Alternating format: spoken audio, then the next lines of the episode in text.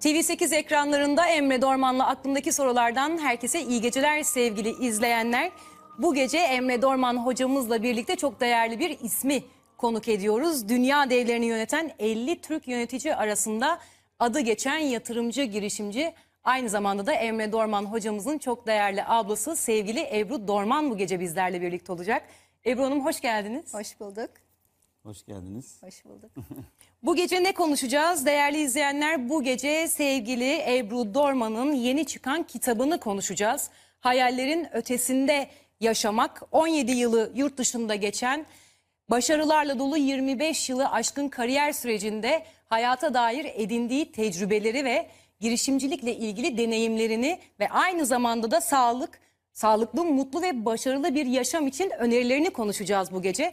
Bu kitabı okumanızı muhakkak tavsiye ediyorum. Çünkü hem gündelik hayatımızda hem de önemli kararlar alma aşamasında kişiye kılavuzluk edecek çok değerli hayat bilgileri içeren muazzam bir eser olmuş. Aynı zamanda da kitaptan elde edilecek e, telif gelirinin tamamı Darüşşafaka Cemiyeti'ne bağış olarak aktarılacak. Bu önemli bilgiyi de sizlerle paylaşmış olalım. Hayırlı olsun Ebru Hanım. Çok Okuru bol olsun ederim. inşallah. Çok teşekkür ederim. Emre Hocam. Evet ben e, açıkçası benim için de tabii yani yüzlerce program yapmış hem e, programcı olarak hem konuk olarak e, birisi olarak benim için de çok e, gerçekten özel bir program bu. Yani e, ablam olmasının yanında e, hakikaten ülkemizin yetiştirmiş olduğu ve dünyanın en iyi üniversitelerinde okuyan, ülkemizin gururu olan bir iş kadınının e, başarılarının bu kadar güzel bir kitapta böyle hap bilgilerle çok pratik bir şekilde aktarılmış olması benim için de çok gurur verici ve ben e, kitap basılmadan önce de okuma fırsatı buldum. E, hakikaten çok güzel, kaliteli bir çalışma olmuş, çok özel bir çalışma olmuş. Ondan dolayı da kendilerini tebrik ediyorum. Teşekkür Evet ederim. tebrik ediyoruz Ebru Hanım. Gerçekten birazdan kitap hakkında da detayları konuşacağız. Ama öncelikle Ebru Dorman kim bununla başlayalım istiyorum. Çünkü mahalle ilkokulundan Harvard'a uzanan eğitim yolculuğunuzdan ve e, dünya devlerini yöneten 50 Türk yönetici arasında girdiğiniz başarılarla dolu kariyer hayatınızdan kısaca bahsedebilir misiniz? Ebru Dorman kimdir? Evet senin de söylediğin gibi mahalle ilkokulumuzda eğitim hayatıma başladım. Ardından ortaokul ve liseyi Nişantaşı Anadolu Lisesi'nde okudum. Ee, Boğaziçi Üniversitesi'nde endüstri mühendisliği e, lisansımı yaptıktan sonra TÜBİTAK NATO Bilim Bursu'yla Berkeley, Kaliforniya Üniversitesi'ne doktora programına yazıldım. E, bu doktora esnasında başvurduğum e, bir e, Amerika'da başvurduğum bir staj sonucu dünyanın dev yönetim danışmanlığı şirketlerinden McKinsey'nin Türkiye'de ofis açacağını öğrendim ve kendileriyle görüştüğümde bana iş teklif ettiler. Ben de bunun sonunda doktoramı yarıda bırakıp e, yüksek lisansımı alıp Türkiye'ye dönme karar verdim. Sene 95. E, McKinsey'nin ilk 5 Türk danışmanından biri oldum. Benim için çok güzel bir başlangıç oldu kariyerime. Evet. Daha sonra onların sponsorluğu ile e, Harvard'da işletme master'ımı yaptım. E, iki yıl Boston'da bulundum. Onun ardından da e, Londra'ya taşındım. E, ilkten McKinsey'de çalışmaya başladım. Daha sonra ayrılıp kendi girişimimi kurmak üzere yeni bir maceraya atıldım. Fakat e, tam o sırada o dönemde dot-com balonu dediğimiz e, piyasaların kötüye gittiği aşamada biz bu girişim hayalinden vazgeçmek zorunda kaldık ve ben kendimi e, o dönemde yeni kurulmakta olan bir kurumsal girişim sermayesi fonunun ilk çalışanı olarak Morgan Stanley e, adındaki yatırım bankasına e, katılır buldum. Ardından Morgan Stanley'deki yöneticimi takip ederek de yine yeni kurulmakta olan Orange Ventures e, girişim sermayesi fonuna katıldım. Orange'da kariyerim toplam 10 yıl sürdü. E, bir 3 yılı girişim sermayesi tarafında ardından merkezi ve e, İngiltere operasyonlarında çok renkli, çok heyecanlı ve hızla da yükseldiğim Evet. e, ve 34 yaşındayken e, dünyanın devlerini yöneten Türkler Lisesi'ne de girdiğim dönemdir. E, o dönemde o yaşta o pozisyona gelmiş yani en genç insan olarak e, France Telekom'da da e, tarihe geçtim e, diye paylaşıyorum arkadaşlarla. E, genç arkadaşlara ilham vermesi, ışık tutması ben yaptıysam siz de yapabilirsiniz diyebilmek için bunları anlatıyorum. E, Orange'ın ardından yine bir yöneticimi takip ederek Malezya'da e, ülkenin lider operatörü Maxis'e katıldım. Orada da bir 3 yıla yakın kaldıktan sonra e, Mehmet Ali Aydınlar'ın davetiyle Türkiye'ye geri dönme kararı aldım. Acıbadem Sağlık Grubu'na genel müdür vekili olarak katıldım 2013 senesinde.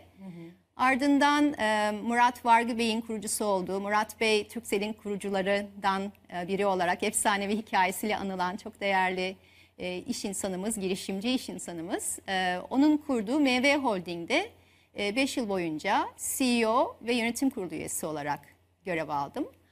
Aynı dönemde e, Starters adındaki girişim sermayesi yatırım fonunun da hem kurucu ekibinden hem de yönetim kurulu başkanı olarak pek çok girişimle e, birlikte olma şansımız oldu. 60 yakın girişime yatırımcı olduk. Benim toplam 20 yıla ulaşan e, girişimcilik dünyası tecrübemi de e, özellikle bu son e, yıllarda bol bol girişimci arkadaşlarla ve genç arkadaşlarla paylaşmaktan büyük mutluluk duydum. E, Nisan ayı gibi e, bu rolümden ayrıldım ve e, kariyerimde yeni bir pencere açtım. Şu anda Borusan Lojistik ve Saran grubunda bağımsız yönetim kurulu üyesi olarak görev yapmaktayım. E, gençlerle bol bol vakit geçirmeye devam ediyorum ve bugün de konuşacağımız gibi sivil toplum kuruluşlarındaki rollerime daha da artarak e, zaman ayırmaya devam ediyorum. Aslında e, kısa zamanda böylesi bir başarı, yoğun bir eğitim hayatı ve dolu dolu bir kariyer hayatı ve biriktirilmiş de birçok anı demek.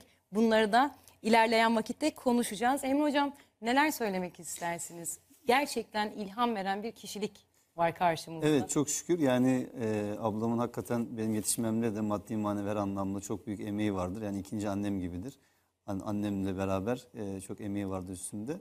E, bu kitap yani niye bu programda bu konuyu ele alalım istedik aslında. E, kitap da yeni çıktı bu arada. Çünkü e, gerçekten yani ablamda e, edinmiş olduğu bilgi ve tecrübeyi hiçbir karşılık beklemeden gerçekten insanlara iyilik olmak için paylaşma ve bu konuda çok fedakar bir e, tavır ortaya koyma azmi vardır. Her zaman böyle olmuştur. Yani o 25 yıllık e, kariyerini buraya bu satırlara dökerek aslında kendi karşılaştığı belki zorlukları nasıl aştığını veya e, karar aşamasındayken ne gibi kararlar aldığını bu anlamda hani gençlere bir örnek olmak, belki onların işini kolaylaştırmak bir anahtar niteliğinde e, bir çalışma oldu. E, umarım çok kişiye ulaşacaktır. Hatta şu anda şu andan daha böyle çok yüklü e, toplu iş, iş yani şirketlerden böyle toplu siparişler dahi işte gelmeye başladı. Bütün gelirinin de e, telif gelirinin de Darüşşafaka'ya bağışlanması da ayrıca bu anlamda e, özel. Çünkü kitabı her alan veya birilerine hediye eden insanlar aynı zamanda böyle bir hayır işi de yapmış olacaklar. E, bu açıdan gerçekten çok anlamlı ve değerli.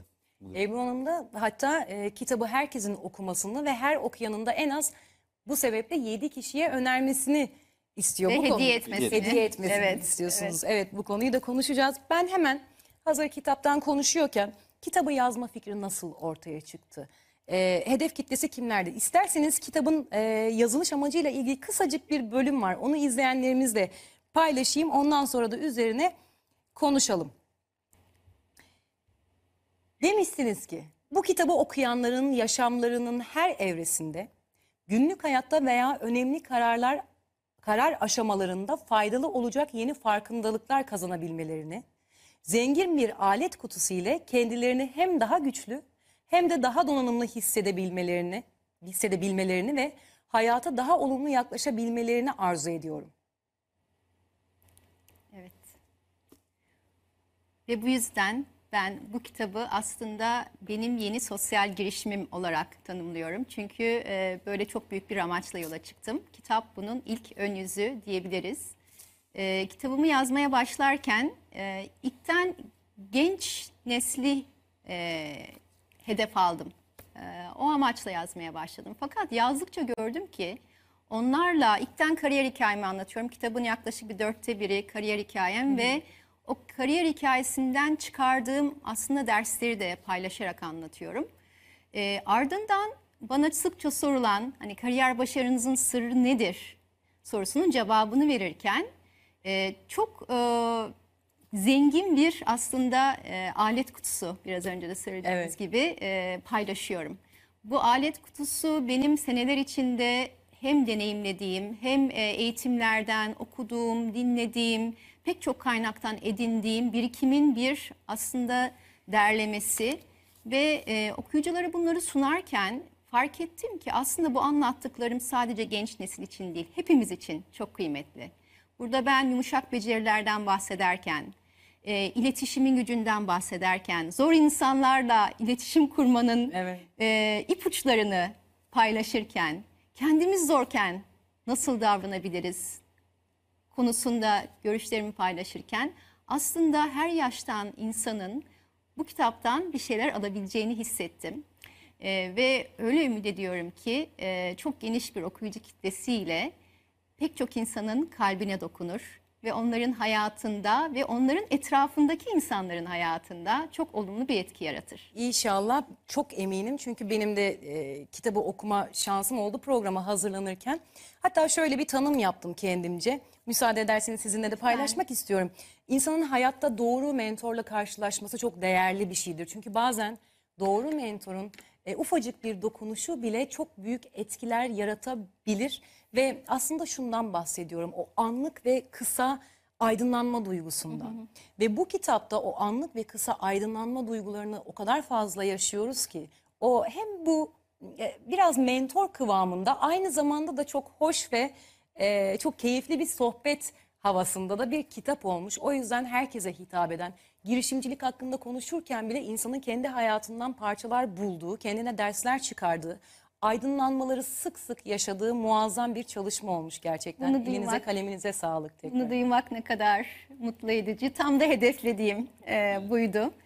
E, inşallah çokça insan bu duyguları hissederek kitabı okur ve İnşallah. defalarca okur. E, benim e, hayatımda e, birden fazla okuduğum kitaplar oldu ve her okuduğumda bana farklı hitap etti. O anki ihtiyacıma göre ne almam gerekiyorsa onu bana verdi.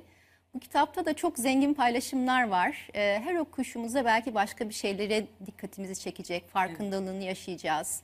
Onu hayatımıza katmaya başlayacağız. İnşallah defalarca ve bol bol faydalı olsun. İnşallah eminim öyle olacaktır değil mi Emre Hocam? Evet kesinlikle ben de öyle ümit ediyorum. Çok Yani- yelpazesi geniş bir. Ve bence bu bir başlangıç olacak diye tahmin ediyorum. Ee, çünkü Ebru'nun yazmayı da sevdi. Ee, biraz bizden de bulaşmış herhalde evet. yazarlık. O yüzden e, devamı gelecek diye ümit ediyorum ve çok da hayırlı faydalı bir e, hizmet olacak. Yani özellikle e, karar aşamasındaki dediğim gibi ve gençler için bir rota belirlemede yol gösterici olacak. İnşallah, inşallah bir sonraki kitabınızda hızlıca bize ulaşır. Peki şimdi bugün artık saat itibariyle e, 20 Mart Dünya Mutluluk Günü konumuzla da alakalı olduğu için paylaşmak istiyorum. Bildiğiniz gibi Birleşmiş Milletler 2012 yılında dünya üzerinde yaşayan insanların e, mutlu oldukları fikrini hatırlayabilmeleri ve bugünü kutlayarak farkındalık yaratmaları için 20 Mart'ı Dünya Mutluluk Günü olarak ilan etti. Bugün de 20 Mart Dünya Mutluluk Günü. Bu vesileyle de herkesin e, Dünya Mutluluk Günü'nü kutlamış olalım. E, yine kitabınızdan kısacık bir e, bölüm okumak istiyorum. Ondan sonra başarı ve mutlulukla alakalı sorumu soracağım. Diyorsunuz ki benim için başarı mutlu olmak, hayata coşkuyla bağlı olmak, kendini sevmek, sevilmek, insanlık için faydalı işler yapmış olmaktır. Başarı ulaştığımız mevki veya elde ettiğimiz güç ile ölçülmez. Ün ya da ünvan sahibi olmak ya da çok para kazanmakla ölçülmez. Başarı bir hedef değil, bir yolculuktur. Başarı bir hedef değil, bir yolculuktur cümlesini biraz daha açabilir miyiz? Tabii. Ee, şimdi hayatta hedeflerimiz olması çok önemli. Yani hayatımızın bir amacı olması, bir anlamı olması müthiş önemli. Ee, bu cümleyle o olmasın demiyoruz. Ama o amaca ulaşırken nasıl ulaştığımız en az o amaç kadar önemli. Buradaki e, vurgu o. Yani o amaca ulaşırken biz değerlerimize uygun davranıyor muyuz? Biz kısa vade sonuçlar için uzun vade hedeflerimizden vazgeçmeden, sağlığımızı, sevdiklerimizi ihmal etmeden ve bir de keyif alarak bu yolculuğu yaşayabiliyor muyuz? Bu çok önemli. Bir de şu var, e, başarıya giden yolculukta başarmak kadar başarısızlık da var. Tabii. Bu başarısızlıkları yaşadıkça biz ne kadar hızlı kendimizi toparlayıp yola devam ediyoruz. Ve o başarısızlıklar bize ne öğretiyor, bizi nasıl geliştiriyor, nasıl yeni kapılar açıyor? Yani bunların hepsi aslında o başarı yolculuğunun bir parçası. Ve bir de şu da var, yani bir hedef koyduk kendimize. O hedefe ulaşmaya yaklaşırken o hedefi biz direkt büyütüyoruz farkındaysanız. Yani hayattaki pek çok hedef böyle. Biz daha fazlasını istemeye başlıyoruz. Evet. Dolayısıyla aslında o hedefe hiç ulaşamıyoruz. Ama biz anın tadını çıkaramazsak, o hedefe giden yolculuğun tadını çıkaramazsak hayatta mutlu olamayız. Değil mi? O yüzden o yolculuğun önemini anlamak, o yolculuğun keyfini çıkarabilmek çok önemli. Çok önemli. Emre Hocam siz neler eklemek Yani bir de aslında insanın ne iş yapıyorsa yapsın. Ben her zaman onu söylüyorum. Yani yani sıradan bir vida sıkıyor da olsa ya da bir e, holdingi yönetiyor da olsa bence işini gerçekten hakkını vererek ve severek yapması önemli. E, yaptığı işten memnun olması önemli. Çünkü bizim için en basit görünen bir şey bile hayata bir anlam katıyor, bir değer katıyor ya da bir başka insan hayatına dokunuyor. Onun yapamadığı bir şeyi yaparak mesela onun hayatını kolaylaştırıyor. Bu anlamda insanlar e, tabii ki bazı sosyoekonomik şartlardan dolayı bazı işlerde çalışmak durumunda kalıyorlar ve ağır şartlarda e, çalışıyorlar. Yani e, özellikle mesela eğer iş yeriyle evi de uzaksa saatleri yolda geçebiliyor insanların. Şimdi bu açıdan bakınca yani bu şartlarda insanlardan çok da mutlu olmalarını hani beklemek çok gerçekçi olmayabilir. Doğru. Ama ona rağmen aslında bence bu kitabın verdiği mesajlardan bir tanesi şu. Şartlar o bile olsa o şartlar içerisinde nasıl mutlu olabilirsin? Bunu Evet. e, kavrayabilmek ve bunu pratik şekilde uygulayabilmek. Çünkü şikayet etmek dünyanın en kolay şeyi. Hepimiz bunu yapıyoruz. Şikayet ediyoruz. Ama hani karanlığa bir ışıkla sen yak misali. Acaba ne yapıyoruz? Yani bu e, şikayet edilen durumları düzeltmeye yönelik olarak mesela biz birey olarak ne yapıyoruz? Ya da yani e, eleştirmek de aynı şekilde şikayet etmek gibi dünyanın en konforlu şeyi, en kolay şeyi ama yani eleştirdiğimiz şeylerin düzelmesi için acaba e, aksiyon alabiliyor muyuz? Bu anlamda faydalı bir takım şeyler gerçekleştirebiliyor muyuz? Yani bu bakış açıları insanın kendi hayatı içinde, e, aile hayatı içinde, sevdiklerinin hayatı içinde açıkçası hani olumlu yaklaşmak, daha iyi taraflarını görebilmek, hani daha olumsuz şartlarda insanları düşünerek belki e, ondan memnun olabilmek, durumun kendi durumundan memnun olabilmek ve o insanların durumunu düzeltmek için de iyilikler yapmak için böyle önce olabilmek. Yani aslında bütün bence işin felsefesi burada yatıyor. İşin felsefesi bu. Ben bir örnek Lütfen. paylaşabilir miyim? Lütfen. Ee, kitabımda verdiğim e, bir örnek. Ee, NASA'da çalışan bir temizlik görevlisine soruyorlar ne iş yapıyorsun diye. Ben e, Ay'a insan gönderen ekibin parçasıyım diyor. Çok yani ne iş yaparsanız yapın aslında o, o işin büyük amaca, daha büyük bir amaca nasıl hizmet verdiğini hissederek o işi yaptığınızda hem daha başarılı ve daha mutlu olacaksınız hem de gerçekten o ekip ruhuyla bambaşka bir şevkle e, hayata bağlanıyor olacaksınız. E, bunu yap- yaptığımız her iş için aslında bu amaç ve anlamı aramak e, bu kitapta vurguladığım konulardan bir tanesi. Konulardan bir tanesi. Yani bizim yaptığımız iş de böyle aslında. Yani şu anda işte program çekiyoruz. E, programda biz ekran önündeyiz ve biz gözüküyoruz ama bu programın arkasında çok ciddi bir mutfak var. Evet. Yani işte kameraman e, ar- dostlarımız, arkadaşlarımız var, işte yönetmenimiz var, asistan arkadaşlarımız var, işte ulaştırmadaki diyelim arkadaşlarımız var veya bu işin daha iyi olması için canla başla uğraşan arkadaşlarımız var. Dolayısıyla bu bir ekip işi. Bir başarı varsa o başarı herkesin ortak aslında başarısı.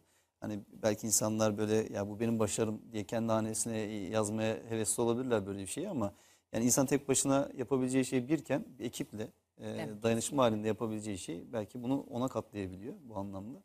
Dolayısıyla biz de bu işi yapıyoruz aslında. Evet.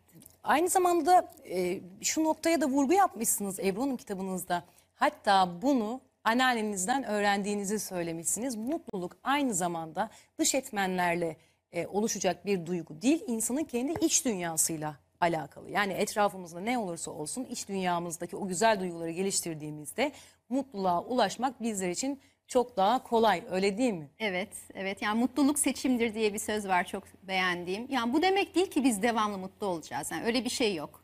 Hayatta mutlu olmak kadar mutsuzluk da var. e, olumsuz duygular da var. Acılar var, üzüntüler var, hayal kırıklıkları var. Ve bunlar hayatın doğal bir parçası. Bunları yaşamaya da kendimize izin vermeliyiz. Ve yaşadığımız zaman kendimizi suçlu hissetmemeliyiz. Etrafımızdakiler için de aynı şey söz konusu. Bunlara izin verdiğimizde aslında o olumlu ve mutlu duyguları yaşamanın da e, yolunu daha açıyoruz. E, ve mutluluğun dış faktörlerden değil iç faktörlerden kaynaklandığını hissettiğimizde aslında mutlu olmamız da kolaylaşıyor. Kendimizi başkalarıyla karşılaştırıp ben o kadar başaramadım demek yerine onların başarısından ilham alabilmek bizi mutlu ediyor Evet. bir şeyi başaramadığımızda olmadı ben zaten yapamam demek yerine henüz yapamadım ama yapacağım diyebilmek insanı mutlu ediyor. O yani inanç, o zihniyet, e, her karşı, yaşadığımız her şeyin bizim için aslında bir fırsat olduğunu, olumlu olumsuz her şeyin bizim için bir fırsat olduğunu hissedebilmek zorluklarla mücadele gücümüzü de arttırıyor Evet. Ve mutluluğumuza katkıda bulunuyor. katkıda bulunuyor. Aynı zamanda olumlu düşüncenin de e, düşüncenin gücüne de kitabınızda değinmişsiniz. Olumlu düşünmek, e, negatifleri e, hayatımızdan çıkarmak, e, aynı zamanda da başarı ve mutluluğa giden en önemli basamaklardan bir Burada tanesi. şimdi şöyle bir şeyi de hatırlatalım. Yani çok önemli hakikaten bu. Şimdi zaman zaman söylüyoruz, örnek veriyoruz. Hani kimi insanlar vardır özellikle belli bir yaşın üzerindeki böyle teyzelerde, amcalarda olur ama teyzelerde daha çok oluyor. Şimdi e, yıllar önce belki 20-30 yıl önce yaşadığı ve onu çok üzen bir olayı 30 yıl kendinde yaşatıyor. Sanki her gün o aynen o olayı yaşıyormuş gibi. Evet, evet. Yani birisiyle konuşurken aynı olayı anlatıyor. İşte ne kadar üzüldüğünü anlatıyor. Kendisine nasıl haksızlık yapıldığını anlatıyor. İşte bun- bundan sebep mağduriyetini anlatıyor falan. Tamam yani öyle bir durum yaşamışsa keşke yaşamamış olsaydı ama aslında sürekli bunu kendine hatırlatarak bu eziyeti kendine yapıyor. Yani bu olayı tekrardan kendine yaşatıyor. Evet. O yüzden belki de şöyle yaklaşmaktır esas olan şey. Her türlü olumsuzluğa, e, yoksunluğa, belki eksikliğe rağmen. Yani şu anda ben içinde bulunduğum şartları nasıl iyileştirebilirim? Kendimi nasıl daha iyi hissedebilirim? Ya da e, kendime iyi gelecek şeyler neler? Onlara nasıl meşgul olabilirim? Çünkü biraz da insanlar boşlukta kaldıkları zaman kafalarında bunları kuruyorlar. Düşün. O yüzden herkesin mutlaka e, değer üretebileceği bir şey vardır hayatta. Kabiliyetini geliştirebileceği bir şey vardır hayatta. Hani belki daha faydalı, hayırlı şeyler neler yapabilirim düşüncesiyle hareket etmek yaşarken insanın aslında kendine yapacağı en büyük iyilik olacak. Şimdi Kendine bu iyiliği yaptığı zaman etrafına karşı da olumlu yaklaşan, e, o iyiliği artırmaya çalışan, onları da buna teşvik eden bir insan olacak. Evet. E, daha insanlık açısından da, toplum açısından da ee, konu komşu ilişkisi, akraba ilişkisi açısından da, normal sosyal ilişki açısından da her açıdan baktığınız zaman Çok e, daha sağlıklı daha bir anlamlı yaşam, ve evet. sağlıklı bir yaşam söz konusu olacak. Söz konusu olacak. Peki Ebru Hanım, kitabın kapağına değinmek istiyorum. Hem ismi hem de kapağı e, hem çok hoş hem de çok anlamlı. Daha önce de konuştuğumuz gibi semboller içeriyor. Bize biraz bundan bahsedebilir misiniz kapakla alakalı? Tabii. Öncelikle isimle başlayayım. Burada yaşamak kelimesini vurgulamak istedim. Hani biraz önce e, okuduğumuz gibi hani hayatta başarı, mutluluk, hayata coşkuyla e, bağlı olabilmek, hayatı dolu dolu yaşayabilmek e, diye tanımlıyorum. O yüzden yaşamak, gerçekten yaşamak yani çok önemli Dolu bir şey. dolu yaşamak. Dolu dolu Evet. yaşamak. Ee, burada hayal etmenin önemini vurgulamak istedim. Çünkü hayal edebildiğimiz zaman daha güzel bir hayat yaşayabiliyoruz. Hayal etme gücünü ve imkanını kendimize tanımalıyız. Ancak kendimizi de o an kurabildiğimiz hayallerle sınırlamamalıyız. Evet. Bazen hayal ettiğimizin ötesinde değişik, o an daha iyi olacağını bilemediğimiz ama uzun vadede bizim için daha iyi olacağını gördüğümüz bambaşka şeylere, yeniliklere açık olmamız gerekiyor. O yüzden hayallerin ötesinde yaşamak gibi bir başlık seçtim. Ee, kapak gerçekten sembollerle dolu. Evet. Bu yukarıda gördüğümüz e, yuvarlak e, aslında bir hedefi e, temsil ediyor. Ancak Şu o yuvarlak. hedef tek bir hedef değil. Büyük bir hedef, dengeli ve çok kapsamlı bir hedef. Biraz önce de bahsettiğimiz gibi yani hayat e, ta başarılı olmak bir ün, ünvan, parayla ölçülecek bir şey değil. Çok daha bütünsel bir şey. Evet. O bütünselliği temsil ediyor. E, aynı zamanda bir güneşe de benziyor. Evet. Ee, ve bana yıllar önce bir mentorumun söylediği the sky is the limit e, sözü. Yani sınır gökyüzü. Ne anlama geliyor? Hayallerine sınır tanıma. Aslında o gökyüzüne ulaşmaya çalışıyor e, kapaktaki kızımız. E, ulaşırken bir platformun üzerinde oturuyor. Evet. Bu platform onun eğitimini, kendisini ne kadar iyi geliştirdiğini, onun e, zihniyetini, hayata bakış açısını temsil ediyor. O platform aynı zamanda o hedefe ulaşmak için destek istediği ve ona yardımcı olabilecek herkesi temsil ediyor. Bireyler, mentorlar, ailesi, arkadaşları, e, kurumlar tüm o destek mekanizmalarını temsil ediyor. Yine kızımız e, hedefe ulaşırken bir çaba sarf ediyor. Tabii ki çalışmadan hayatta hiçbir şey elde edemiyoruz. Evet. Çalışmak çok önemli. Fakat dikkat edersen kendini kasmıyor. Mutlu. Gayet rahat ve mutlu Gayet görünüyor. rahat. Yüzünde Ümitle, tebessüm var. yüzünde tebessüm var. Çalışmaktan, çaba sarf etmekten memnun. O hedefi gözünde canlandırıyor. O hedefi görüyor. Ve umutla bakıyor, geleceğe umutla bakıyor. Burada kendine inanıyor, başarabileceğine inanıyor. Bütün bunlar aslında kitapta anlattıklarımı çok güzel özetliyor. O yüzden e, ben bu vesileyle hem e, kitabımızın kapağına poz vererek e, böyle önemli bir katkıda bulunan yeğenimiz Evet. e, Zeynep Dorman'a teşekkür ediyorum. Hem de bu kitap kapağının e, konseptini e, bulmama yardımcı olan en yakın arkadaşlarımdan Maria grafik e, tasarımcı Londra'da yaşıyor. E, onun benimle paylaştığı bir fotoğraf üzerine ilham alıp böyle bir kapak ortaya çıktı. Kendisine de buradan teşekkürlerimi iletiyorum. Gerçekten ne kadar sade görünen ama ne kadar dolu dolu anlamlar içeren bir kapak. Bu da aynı zamanda sizinle de alakalı. Hemen kitabın arkasındaki bir e, Henry Ford'un sözünü okumak istiyorum. Yapabileceğini düşünüyorsan da, yapamayacağını düşünüyorsan da haklısın. Evet. İnançlarımız hayatın bizim için yaratacağı sonuçları belirliyor. belirliyor. Evet peki e, kitabınıza girişimcilik konusuna da yer vermişsiniz. Aynı zamanda bunu kendinize hobi haline getirmişsiniz. E, bu bölümdeki tavsiyelerinizi izleyenlerimize paylaşabilir misiniz? Tabii. e, öncelikle bu girişimcilik bölümünü e, birkaç değişik hedef kitle için yazdım. Birincisi girişimci olmayı düşünen genç arkadaşlar. İkincisi e, anne babalar, çocuğu girişimci olmak isteyen anne babalar.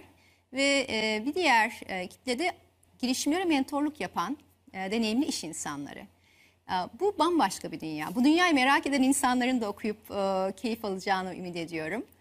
E, girişimcilik dünyasıyla ben kendim girişimci olma e, kararı verdiğim andan itibaren yani 20 yılı aşkın süredir iç içeyim. E, çok girişimci ruhlu bir insan olduğunu düşünüyorum. Bunun da aileden geldiğini düşünüyorum. Babamız çok girişimci ruhlu bir insandır.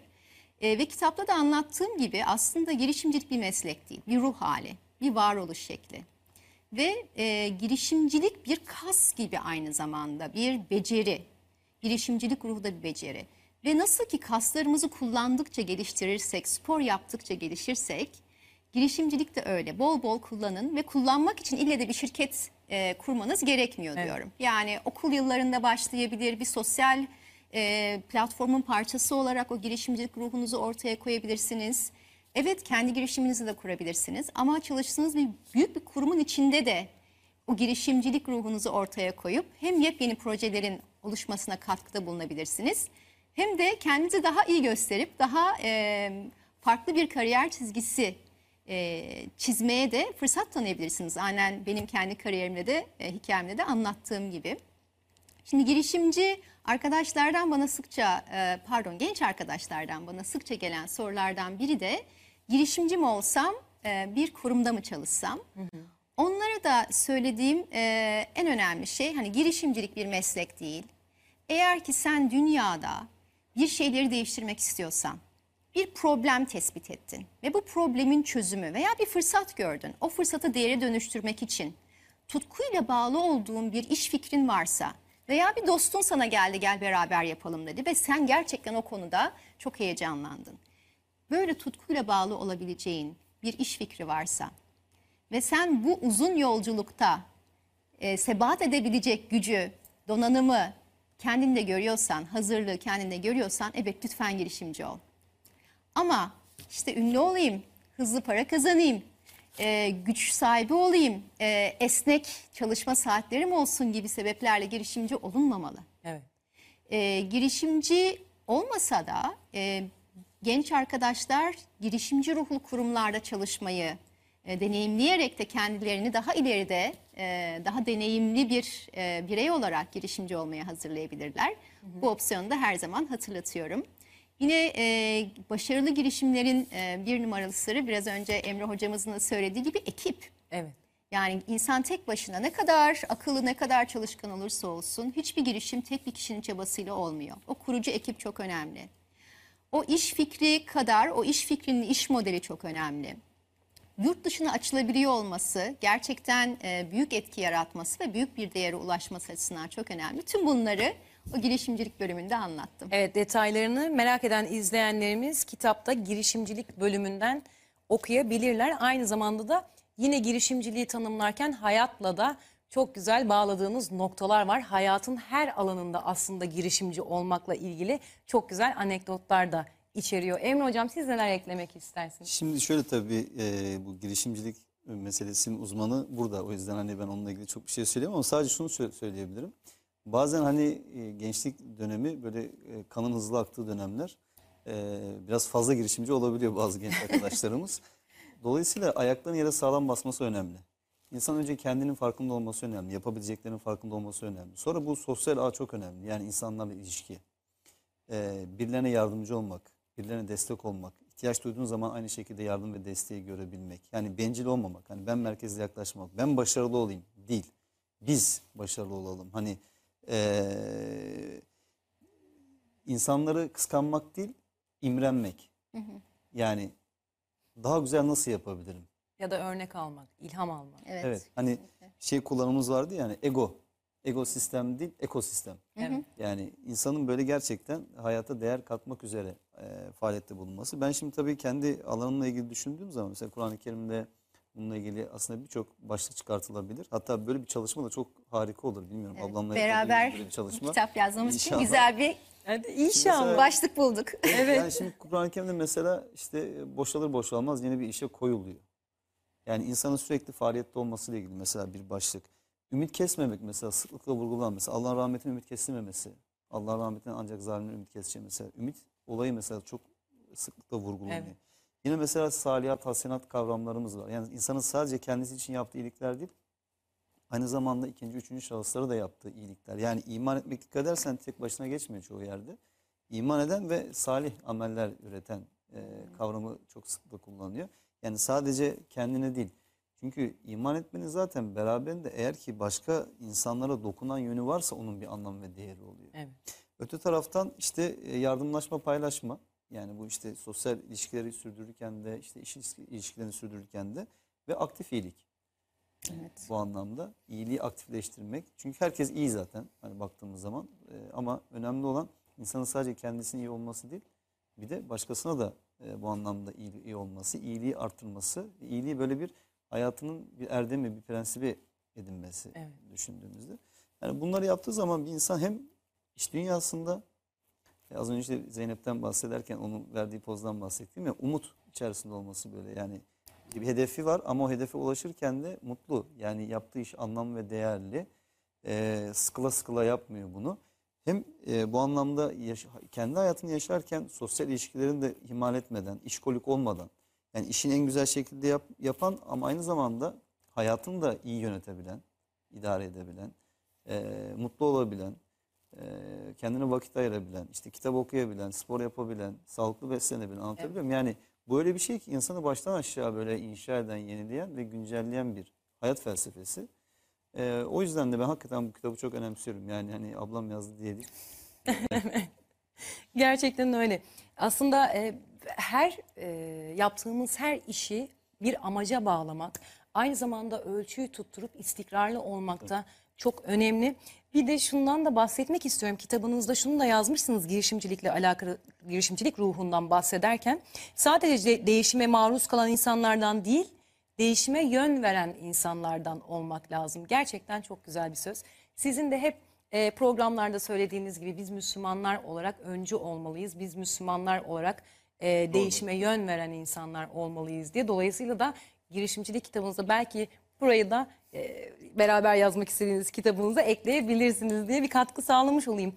E, sivil toplum kuruluşları konusuna gelmek istiyorum. Çünkü siz pek çok sivil toplum kuruluşunda aktif olarak yer, al- yer alıyorsunuz. Sivil toplum kuruluşlarının öneminden ve rol aldığınız STK'lardan bize biraz bahsedebilir misiniz? Tabii. Şimdi Emre hocamız da biraz önce topluma faydalı işler yapmanın öneminden bahsetti. Ee, toplumda, dünyada çözülmeyi bekleyen pek çok problem var. E, bu problemler Birleşmiş Milletler'in e, sürdürülebilir kalkınma amaçları e, altında 17 başlık altında toplanmış. E, yani açlıktan, e, açlığa son vermekten, eğitimde fırsat eşitliğine, toplumsal cinsiyet eşitliğine, yeşil e, enerjiye, temiz enerjiye, işte adalet ve barışa pek çok konuya dokunan e, çok önemli toplumsal meseleler var. E, bu meseleleri ya birileri çözse iyi olur deyip geçmekle olmuyor. Bu meseleleri çözmek için hepimiz maddi manevi katkı sağlıyor olmalıyız. Bunu yapan kurumlar da e, sos, e, sivil toplum kuruluşları, STK diye e, kısaca bahsettiğimiz. Bunlar neler? Dernekler, vakıflar, odalar, meclisler e, pek çok e, değişik formda olabiliyor. Ama e, aslı gönüllülük e, ilkesine dayalı olan e, bu kuruluşlar e, çok önemli bir görev üstleniyorlar toplumda. Dolayısıyla ben her yaştan e, insanımızı bu kuruluşlara maddi manevi her türlü destek vermeye davet ediyorum. Kitabımda hedeflediğim e, konulardan bir tanesi de bu. Evet. Ve bunun başlamanın da bir yaşı yok diyorum. Yani maddi destek sağlamanın da yaşı yok. Hatta işte okuyucularımı açık açık platforma yönlendiriyorum. Diyorum ki sadece bu kitabı alıp Darüşşafaka'ya dolaylı olarak bir katkı sağlamakla kalmayın. Ayda 10 lira bile olsa her ay bir bağışta bulunun. Ve hangi kuruma bağışta bulunacağınızı bilemiyorsanız da gidin bakın açık açık diye bir platform var. Oradan gönlünüze en yakın olanı seçin ve başlayın. Buna başlamanın yaşı yok. Yani gencecik bir arkadaş bile harçlığından 10 lira ayırıp bunu küçük yaşta yapmaya başlayabilir. Çok daha değerli olur. Kesinlikle, Evet. kesinlikle. Ee, ben pek çok sivil toplum kuruluşunda rol alıyorum e, dediğin gibi. Ee, bunlardan bir tanesi e, Çöpüne Sahip Çık Vakfı. Murat Vargı Bey'in kurucusu olduğu 2015 yılında kurulmuş olan ve e, toplumda bir davranış dönüşümü yaratmaya çalışan çeşitli farkındalık çalışmaları ile çevreyi temiz tuttuğumuz, daha az çöp ürettiğimiz, o çöpü doğru yere attığımız ve sürdürülebilir bir e, hayata temiz bir çevreyle katkıda bulunduğumuz bir toplum yaratmak için hem farkındalık hem eğitimler hem davranış dönüşümü yaratıcı projeler e, üstleniyoruz. Savunuculuk faaliyetlerimiz oluyor. E, diğer taraftan girişimcilik alanında STK'larda rol alıyorum. E, Endeavor Derneği global bir dernek. E, onun Türkiye e, bacağında yönetim kurulu üyesiyim. Aynı zamanda e, sevgili Sinan e, Yaman tarafından kurulmuş olan Yanguru Akademi'de hayal ortağıyım. Bayılıyorum bu kelimeye, hayal Evet. ortağı. E, hayal ortağı olarak e, YGA'lı gençlerin kurmuş olduğu sosyal girişimlere mentorluk yapıyorum. Bu bana gerçekten büyük keyif veriyor. Ee, diğer taraftan e, eğitimde fırsat eşitliği kitapta da e, altını çizdiğim bir konu. E, Darüşşafaka Cemiyeti'nin üyesiyim. E, yıllardır destek veriyorum Darüşşafaka e, öğrencilerine ve umarım bu kitabımla çok daha büyük bir destek sağlıyor olacağım ve daha çok insana da aslında e, yine e, ilham verip e, daha çok STK'ya, daha çok kişinin fayda sağlamasına da e, vesile olmayı ümit ediyorum. Ee, kadının toplumdaki yeriyle ilgili ve e, özellikle genç kızlarımızın STEM alanında yani e, bilim, e, mühendislik, e, matematik ve teknoloji alanlarında daha fazla okuyup daha fazla meslek edinmesini destekleyen işte Teknolojide Kadın Derneği, Türkiye'nin Mühendis Kızları gibi programlarda e, destekçi olarak yönetim kurulunda veya danışma kurullarında rol alıyorum. Ee, ve son olarak da yönetim kurulunda Kadın Derneği. Evet. Kurumlarımızın en üst yönetim mecrası olan yönetim kurullarında da kadınların e, yeteri kadar temsil edilmesi gerektiğini hepimiz biliyoruz. E, fakat bu yolda da alacak, e, gidilecek çok yolumuz var ve e, bunu da desteklemek üzere e, çok değerli farklı farklı kurumlar aslında e, çalışmalarda bulunuyor. Ben de bunlardan birinin kurucu yönetim kurulu üyesiyim. Ee, inşallah e, bu kitabı okuyan genç arkadaşlar yönetim kurulu seviyesine geldiğinde artık bu konu mesele olmaktan çıkar. İnşallah. Ve e, böyle dernekler artık kendilerini imha eder hale gelirler. Çünkü konuyu İhtiyaç konuşmaya kalmaz. gerek kalmaz. Evet, inşallah. Yani aslında bizler de birey olarak hepimizin elini taşın altına sokması gerek. Dünyadaki e, olumsuz meseleler işte doğa kirliliği, çevre kirliliği, e, eşitsizlik, kadın hakları e, gibi birçok konuda hepimizin e, elini taşın altına sokması lazım. Bir laf vardır, herkes kendi kapısının önünü süpürse bu ülke gerçekten tertemiz olur. Çok doğru. 10 lira bile bir süreklilik sağlandığı sürece her ay 10 lira bile aslında o toplumdan çok hızlı bir geri dönüş almamızı sağlayacaktır Kesinlikle. söylediğiniz gibi. Öyle değil mi? Emre Hocam? Şimdi kitapta da e, okudukları zaman zaten görecekler bu hakikaten e, formüller çok hoş. Mesela orada benim hatırladığım şöyle bir şey var. Normalde insanlar hep bu pazartesi diyetleri vardır. Yani pazartesi başlanacak diyetler bir türlü başlanmaz o pazartesi bir türlü gelmez.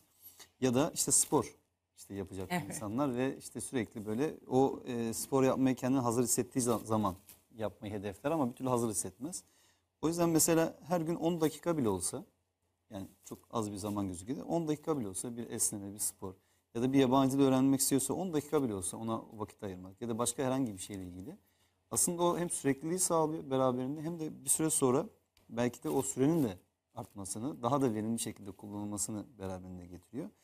Yani e, dikkat edersen Kur'an-ı Kerim'de e, inananların özellikleri sayılırken onlar bollukta da darlıkta da infak ederler diyor. Yani Allah yolunda harcarlar diyor. Yani bir insanın mesela benim elimin e, bollaşmasını, rahatlamasını bekliyorum deme lüksü yok bu anlamda. Sıkıntıda bile olsa mutlaka kendinden daha kötü durumda bir insan var. Yani bir ekmeğin varsa onu bölüşebilirsin, ikiye üçe bölebilirsin. İşte üç tane zeytinin varsa e, birer tane paylaşabilirsin misali. E, herkes kendi imkanları doğrultusunda e, elinden ne geliyorsa onu yapması da esas olan şey. Çünkü böyle zaten yayılır iyilik. Evet. İyilik böyle çünkü örnek olur bir de aynı zamanda başka insanlara. Evet. Şey eklemek istiyorum bu konuda. Aslında bu yardım etmek e, insanın kendini de daha mutlu hissetmesi için e, inanılmaz faydalı bir şey. Ve e, bu o kadar kıymetli bir şey ki bazı psikolojik rahatsızlıklarda bir tedavi olarak kullanılıyor. Yardım etmek bir tedavi olarak kullanılıyor. Kitabımda yer verdiğim e, başlıklardan bir tanesi de yardım etmek ve yardım istemek. Evet. Ee, çok önemli. Doğru. Yani yardım etmenin önemini tabii ki vurguladık ama yardım etmeyi, e, yardım isteyebilmeyi bilmek de çok kıymetli. Ve ben bu konuda çevremde e, zorlanan kişilere şöyle bir tavsiyede bulunuyorum. Yazdım da. E, Ben yardım etmeyi çok seviyorum. Yardım ettiğimde çok mutlu oluyorum. Dolayısıyla ben senden bir yardım istediğimde sana mutlu olma şansı tanıyorum. Sana bir hediye veriyorum. Eğer ki sen bana yardım edebilirsen mutlu olacaksın. Ben de mutlu olacağım. Yardım edemezsen bile bana onu şu sebepten dolayı edemiyorum veya şimdi edemiyorum dediğinde en azından benim senden samimiyetle böyle bir şey istemiş olmamdan dolayı da mutlu olman lazım. Aslında o bir samimiyet göstergesi. Evet. Dolayısıyla her halükarda mutlu ediyorum senden yardım isteyerek. Evet. Hani bu bakış açısıyla yaklaştığımızda yardım etmek kolaylaşıyor. Ve siz yardım ettikçe, yardım istedikçe aslında e, inanılmaz bir e, döngü yaratıyorsunuz. Döngü yaratıyor, evet. Erdemli bir döngü yaratıyorsunuz ve e, gittikçe artan bir bolluk, bir mutluluk e, yaratmış oluyorsunuz. Yardımın olduğu her yerde işte ya kişi karşısındakini iyileştirdiğinde iyileşir denir ya gerçekten de öyle yardımın olduğu gerek yardım eden tarafta gerek yardım alan tarafta aynı mutluluk etkisini muhakkak yaratıyor. Aynı iyileştirici etkiyi muhakkak yaratıyor. Kitabınızda da buna değinmişsiniz. Çok da güzel anlatmışsınız. Burada ufak bir şey ekleyeyim. Şimdi bu özellikle bu STK'larla ilgili yani sivil toplum kuruluşlarının e, fonksiyonuyla ilgili. Şimdi tabii ister istemez e, çoğu zaman haberlere yansıyan, sosyal medyaya yansıyan olumsuz görüntülerle karşılaşıyoruz. Gerçekten işte e, kadına şiddet, işte e, çocuğa şiddet, ne bileyim hayvanlara şiddet falan gibi bir takım böyle gerçekten olumsuz şeylerle karşılaşıyoruz ama şunu da gözden kaçırmamak lazım. Yani bunlar daha e, algıda seçicilik dediğimiz dikkat çekici, daha haber niteliği taşıyan şeyler olduğu için ön plana çıkıyor. Aslında insanlar bu kadar kötü değil. Hatta birçok insan kötü değil aslında. Yani iyi insanlar kötülük yapan insanlardan çok daha fazla. Ama ne gerekiyor biliyor musun? Yani o insanları harekete geçirmek gerekiyor. Yani iyi insanları kendine iyi olmaktan başkasına da iyi olmaya dönüştürmek gerekiyor. İşte sivil toplum kuruluşları eğer ki bu fonksiyonu e, icra edebilirse, yerine getirebilirse asıl amacına ulaşmış olur. Bu anlamda yani biz mesela toplum olarak gerçekten aslında merhametli bir toplumuz. Evet. Yani böyle mesela milli meselelerde bir takım olumsuz olaylarda afet olabilir, işte deprem gibi vesaire gibi nasıl kenetleniyoruz mesela? Hiçbir böyle siyasi görüş vesaire bir şey kalmıyor. Hiçbir ayrımcılık kalmıyor. Herkes kenetleniyor. Gerçekten aslında bu potansiyelimiz var. İşte bunu arttırmak önemli olan ve insanlara iyilik yapmanın hem kendilerine hem başkalarına ne kadar güzel bir şey olduğu konusunda onlara o, onu hissettirebilme aslında buradaki e, temel mesele.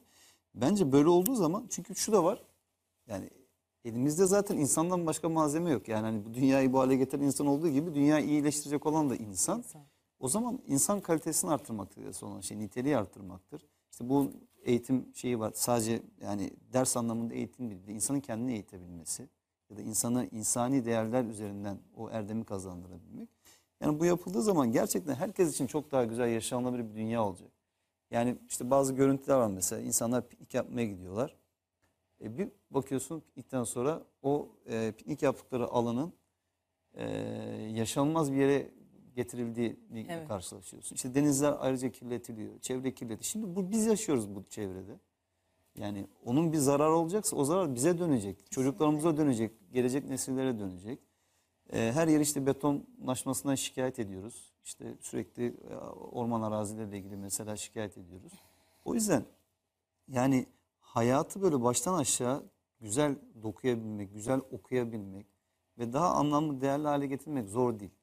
Yapılması gereken tek şey nedir? Sorumluluk bilinciyle hareket etmek. Duyarlı bir insan olmak. Ben ne yapabilirim demek. Yani şikayet etmeyi tamam eleştirmek evet ama aynı zamanda ben nasıl iyileştirebilirim? Ben nasıl bir işin ucundan tutabilirim? Evet. Nasıl bir faydam olur mantığıyla yaklaşmak esas olan yani. Evet yani çok ya da az olup olması olmaması önemli Kesinlikle. değil. Önemli olan işin ucundan tutmak, ekibin bir parçası olmak Tabii. aslında. Sorumluluk bilincini geliştirmek. Peki e, kitabınızda sağlıklı yaşamla alakalı çok önemli bir bölüm var. Bu konudaki tavsiyelerinizi izleyenlerimize paylaşmanızı istiyorum. Çünkü mutlu olmanın ve başarılı olmanın en önemli basamaklarından biri de zihin ve e, duygu durumumuzun sağlıklı olması, bedenimizin sağlıklı olması. Tam da pandemi döneminde kişinin bağışıklığını yükseltecek çok önemli tavsiyelerde bulunmuşsunuz. Bunlardan biraz bahsedebilir miyiz? Tabii seve seve.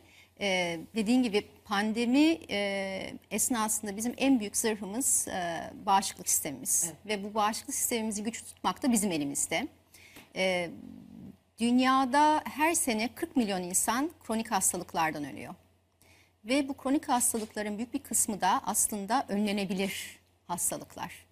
Dolayısıyla e, hem bağışıklık sistemimizi güçlendirmek hem de bu hastalıkları e, mümkün olduğu kadar önleyebilmek için e, dikkat etmemiz gereken bir takım başlıklar var. Bunların başında beslenme geliyor. Ne yediğimiz kadar ne yemediğimiz de. Bu konuda uzun uzun paylaştım. E, ardından egzersizden bahsettim. Hareketsizlik aslında e, çok e, zararlı bir şey. Yani sigara içmek kadar zararlı hareketsizlik. Dolayısıyla az da olsa vücudumuz el verdiği kadar e, hareket halinde olmalıyız her yaşta. Evet. E, ve bunların ağır sporlar olması da gerekmiyor diye de altını çizdim. Yani bu bir yoga olabilir, bir nefes egzersizi olabilir. O da bir spordur bir nevi. E, bir yürüyüş olabilir. Doğada yürüyüş yapmak insanın ruhuna da çok güzel gelen bir şey. E, ardından e, toksinlerden e, uzak kalmaktan bahsettim. Çünkü maalesef e, çevremiz toksinlerle dolu. Kullandığımız ürünler e, çok zararlı kimyasallarla dolu. Burada en çok dikkat edilmesi gereken kimyasalları ve bunların bize etkisini azaltmamız için dikkat etmemiz gerekenleri anlattım. Uykudan bahsettim. Uykusuzluğun bir e, eziyet metodu olduğunu söyleyerek başladım Evet. bölüme. Ve maalesef e, pek çok insan bu eziyeti kendi kendine yapıyor. Ee, Evet bazı insan daha az uykuyla da fonksiyonunu sürdürebilir ama uzun vadede uykusuzluğun çok büyük zararları var. Ee, Bunların bilincinde olmamız gerekiyor. Uyku kalitemizi arttırmamız için yapabileceklerimiz var onlardan bahsettim. Ve son bölüm senin de söylediğin gibi zihinsel ve duygusal durumumuz. Ee, Bu pandemi esnasında en olumsuz etkilenen e, sağlık başlıklarından bir tanesi maalesef. E, bu da benim kitapta en sevdiğim bölümlerden, en önemsediğim bölümlerden bir tanesi. Çünkü e, beynimiz ve e, vücudumuz arasında aslında çok güçlü bir bağlantı var. Yani biraz önce saydığım beslenme, egzersiz, uyku, toksinlerden arınma da aslında bizim zihin ve duygusal durumumuzu birebir etkileyen şeyler. Evet. E, ve kitabın e, içinde paylaştığım o alet kutusunun e, pek çok başlığı da yine bu zihinsel ve duygusal sağlığımızla ilgili birebir çözümler ve faydalar sağlayacak şeylerde. Yani işte pozitif düşünmeden bahsederken, işte zor insanlarla iletişim kurarken nasıl hayatımızı kolaylaştırırız veya biz zor isek neler yapabilirizden bahsederken e, pek çok e, paylaştığım e, alet veya e, ipucu aslında bizim zihin sağlığımız için de çok faydalı olacak diye düşünüyorum. Stres biliyorsunuz e, hayatımızın vazgeçilmez bir parçası. Stres kendi içinde e, kötü bir şey değil. Stresi yönetemediğimiz duruma geldiğinde ve devamlı stres halinde olduğumuzda aslında bize zarar veren bir şey.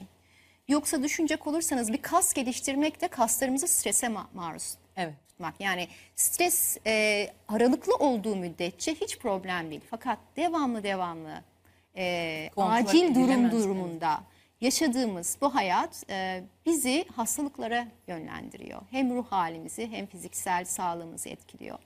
O yüzden o bölümde paylaştıklarımın da çok çok önemli olduğunu düşünüyorum. Gerçekten çok önemli. Orada yazdığım e, biraz önce sen de bahsettin. Yani bazen tek bir cümle okuyorsun ve hayatını bir sorgulamana sebep oluyor. O tarz çok cümleler var orada. Evet, evet, evet. Bunlardan bir tanesi de bana söylendi e, bir sene kadar önce. E, yabancı bir e, arkadaş şöyle dedi. Sen e, çok iyilik yapan bir insansın. Çok iyi kalplisin, çok merhametlisin. Ama kendine merhametli misin? Yani şu anda söylerken bile tüylerim diken diken oluyor. Kendimize merhametli değiliz. Yani burada paylaştığım tavsiyelerden, davet ettiğim e, konulardan bir tanesi de kendimize merhametli olmamız, affedici olmamız. Hem kendimize hem çevremizdekilere.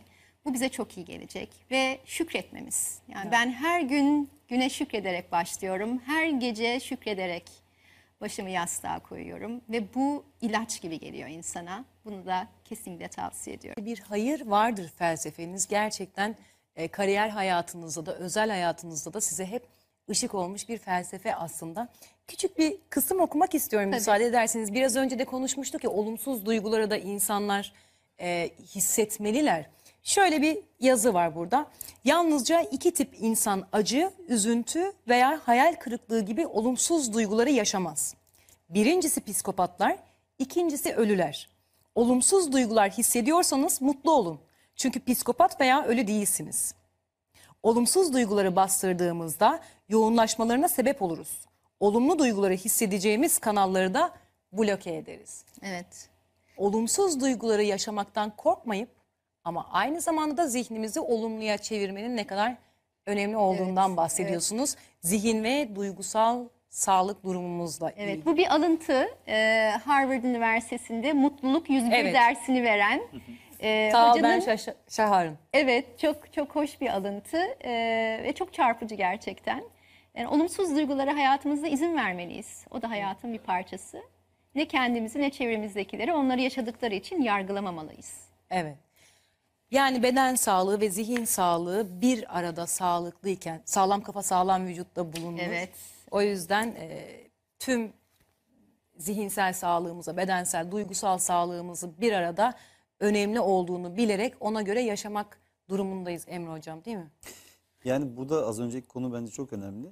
İnsanın kendi gerçeğiyle yüzleşmesi, kendi gerçeğinin farkına varması. Hani hep e, işte antik Yunan düşünürleri de söylüyor ya kendini tanı, kendini bil. Yani insanın aslında hem hayatın gerçekleriyle hem kendi gerçeğiyle karşılaşması önemli. Çünkü hayatın içerisinde her türlü duygu var. Ve eğer ki bu duygular bizim içimize kodlanmışsa yani yaratılıştan bize verilmişse demek ki yaşanması için var. Yani bazı mesela işte akımlar var e, son dönemlerde çok popüler oluyor. Yani sürekli e, mutlu olmak, sürekli olumlu olmak. Yani hayat böyle değil ki. Hayatın içerisinde acılar da var. Hayatın içerisinde üzüntüler de var. Yani düşünebiliyorsunuz çok sevdiğiniz bir yakınınız vefat ediyor. Ya da diyelim ki işte bir e, kediniz veya köpeğiniz ölüyor. Ay ben şimdi çok mutlu olmalıyım, hiç üzülmemeliyim, ağlamam. Böyle bir hayat yok. Tabii ki üzüleceksiniz ona. Yani ağlamak da gülmek kadar tabii bir şey, insani bir şey. Üzülmek de sev- sevinmek kadar insani bir şey. Ve insanın bütün bu duyguları yaşaması gerekiyor sağlıklı olabilmesi için. Hem ruh, ruhen hem bedenen sağlıklı olabilmesi için. Çünkü öbür türlü ne oluyor biliyor musun? Yani sen aslında bilinçaltına itiyorsun sürekli yaşamak istemediğin duyguları. Ve öyle bir an geliyor ki artık kontrol edemiyorsun onu ve öyle bir patlıyor. Belki geri dönüşü mümkün olmayacak, derin yaralar açacak şekilde bir hasar oluşturabilir sende. Bu sefer belki o zaman profesyonel desteğe ihtiyaç duyuyorsun. Belki ilaçlara ihtiyaç duyacak duruma gelebiliyorsun. O yüzden ölçülü bir şekilde insanın tabii ki her duygusunu yaşaması, e, taşkınlıktan uzak bir şekilde, ifrat tefrit dediğimiz o taşkınlıktan uzak bir şekilde sevincini de, hüznünü de yaşaması ve aslında burada önemli olan e, bu duyguların kontrol edilebilmesi. Yani duygularını kontrol edebiliyorsan az önce dediğimiz gibi stres de korku da zaten olması gereken e, duygulardır. Düşünsene yani bizi aslında doğada hayatta bırakan şeydir. Yani karşımızdan bir anda böyle vahşi bir e, hayvan geliyor. işte bize saldırıp bizi öldürebilir. Yani ona e, böyle gülücük verirsek muhtemelen hayatta kalma olasılığı Evet. düşer. Ama e, tabii ki kaçmamız gerekir. E, bizi kaçmamızı sağlayacak şey o strestir. O stres Korku. hormonunun salgılanmasıdır. O korkudur. Bizi hayatta bırakacak şey. Korkunun da e, üzüntünün de her türlü duygunun insan tarafından yaşanılmasıdır esas olan şey. Ama ölçülü bir şekilde ve kontrol edilebilir düzeyde. Evet. Zaten fıtratta da var olan tüm duygular ölçüyü tutturmak için birbirinin zıttı olan duygular hepimizin Tabii fıtratında olan duygular. Değerli kılan da o zaten. Evet. Yani siz mutlu olduğunuz bir anı değerli kılan şey mutlu olmadığınız anlardır aslında. Çünkü sürekli mutluluk hali stabil olan bir insanın zaten keyif alması, haz alması artık yani bir süre sonra alışkanlık haline gelir ve e, gerçek gerçek anlamda keyif almaz ondan. Sadece fiziken böyle mutlu gözükür. Yani aslında önemli olan o olumsuz duyguların bize ne söylemek istediğini anlayıp e, oradaki problemi çözmeye çalışmak. Peki son olarak şunu sormak istiyorum. Vaktimiz de iyice daraldı. Bu kitabı yazdınız. Bundan sonra ne yapmak istiyorsunuz? Bu kitabın mümkün olduğu kadar fazla insan tarafından okunmasını istiyorum. Ee, hedefimi çok yüksek tuttum. Her sabah e, bu kitapla milyonlarca insanın kalbine dokunayım. Onların hayatına ve onların çevresindekilerin hayatına olumlu bir etkide bulunmuş olayım diye dua ediyorum. Ee, kitabımı Türkçe yazdım. Ee, İngilizcesi de olacak ve inşallah sonra başka dillere de çevrilir. İnşallah. Ee, kitabımı yazarken ilkten gençleri hedefledim ve e, aslında lise ve üniversite öğrencisi her genç Türkiye'de böyle bir kitabın varlığını bilsin istiyorum. Alsın, okusun ve kendisine bir takım dersler, öğrenimler çıkarsın ve bunları hayatına uygulamaya başlasın.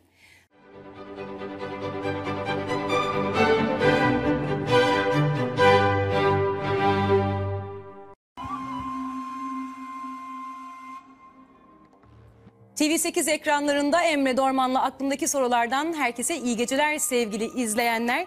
Bu gece Emre Dorman hocamızla birlikte çok değerli bir ismi konuk ediyoruz. Dünya devlerini yöneten 50 Türk yönetici arasında adı geçen yatırımcı girişimci aynı zamanda da Emre Dorman hocamızın çok değerli ablası sevgili Ebru Dorman bu gece bizlerle birlikte olacak. Ebru Hanım hoş geldiniz. Hoş bulduk. Hoş geldiniz. Hoş bulduk.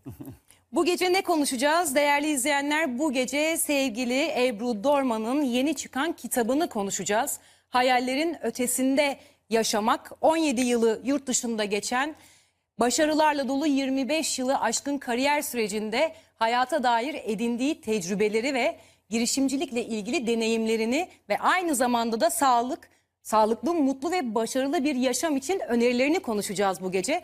Bu kitabı okumanızı muhakkak tavsiye ediyorum. Çünkü hem gündelik hayatımızda hem de önemli kararlar alma aşamasında kişiye kılavuzluk edecek çok değerli hayat bilgileri içeren muazzam bir eser olmuş. Aynı zamanda da kitaptan elde edilecek e, telif gelirinin tamamı Darüşşafaka Cemiyeti'ne bağış olarak aktarılacak. Bu önemli bilgiyi de sizlerle paylaşmış olalım. Hayırlı olsun Ebru Hanım. Çok Okuru bol olsun ederim. inşallah. Çok teşekkür ederim.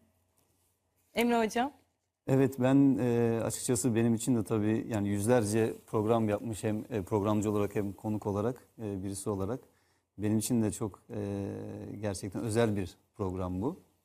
Yani e, ablam olmasının yanında e, hakikaten ülkemizin yetiştirmiş olduğu ve dünyanın en iyi üniversitelerinde okuyan, ülkemizin gururu olan bir iş kadınının e, başarılarının bu kadar güzel bir kitapta böyle hap bilgilerle çok pratik bir şekilde aktarılmış olması benim için de çok gurur verici ve ben e, kitap basılmadan önce de okuma fırsatı buldum.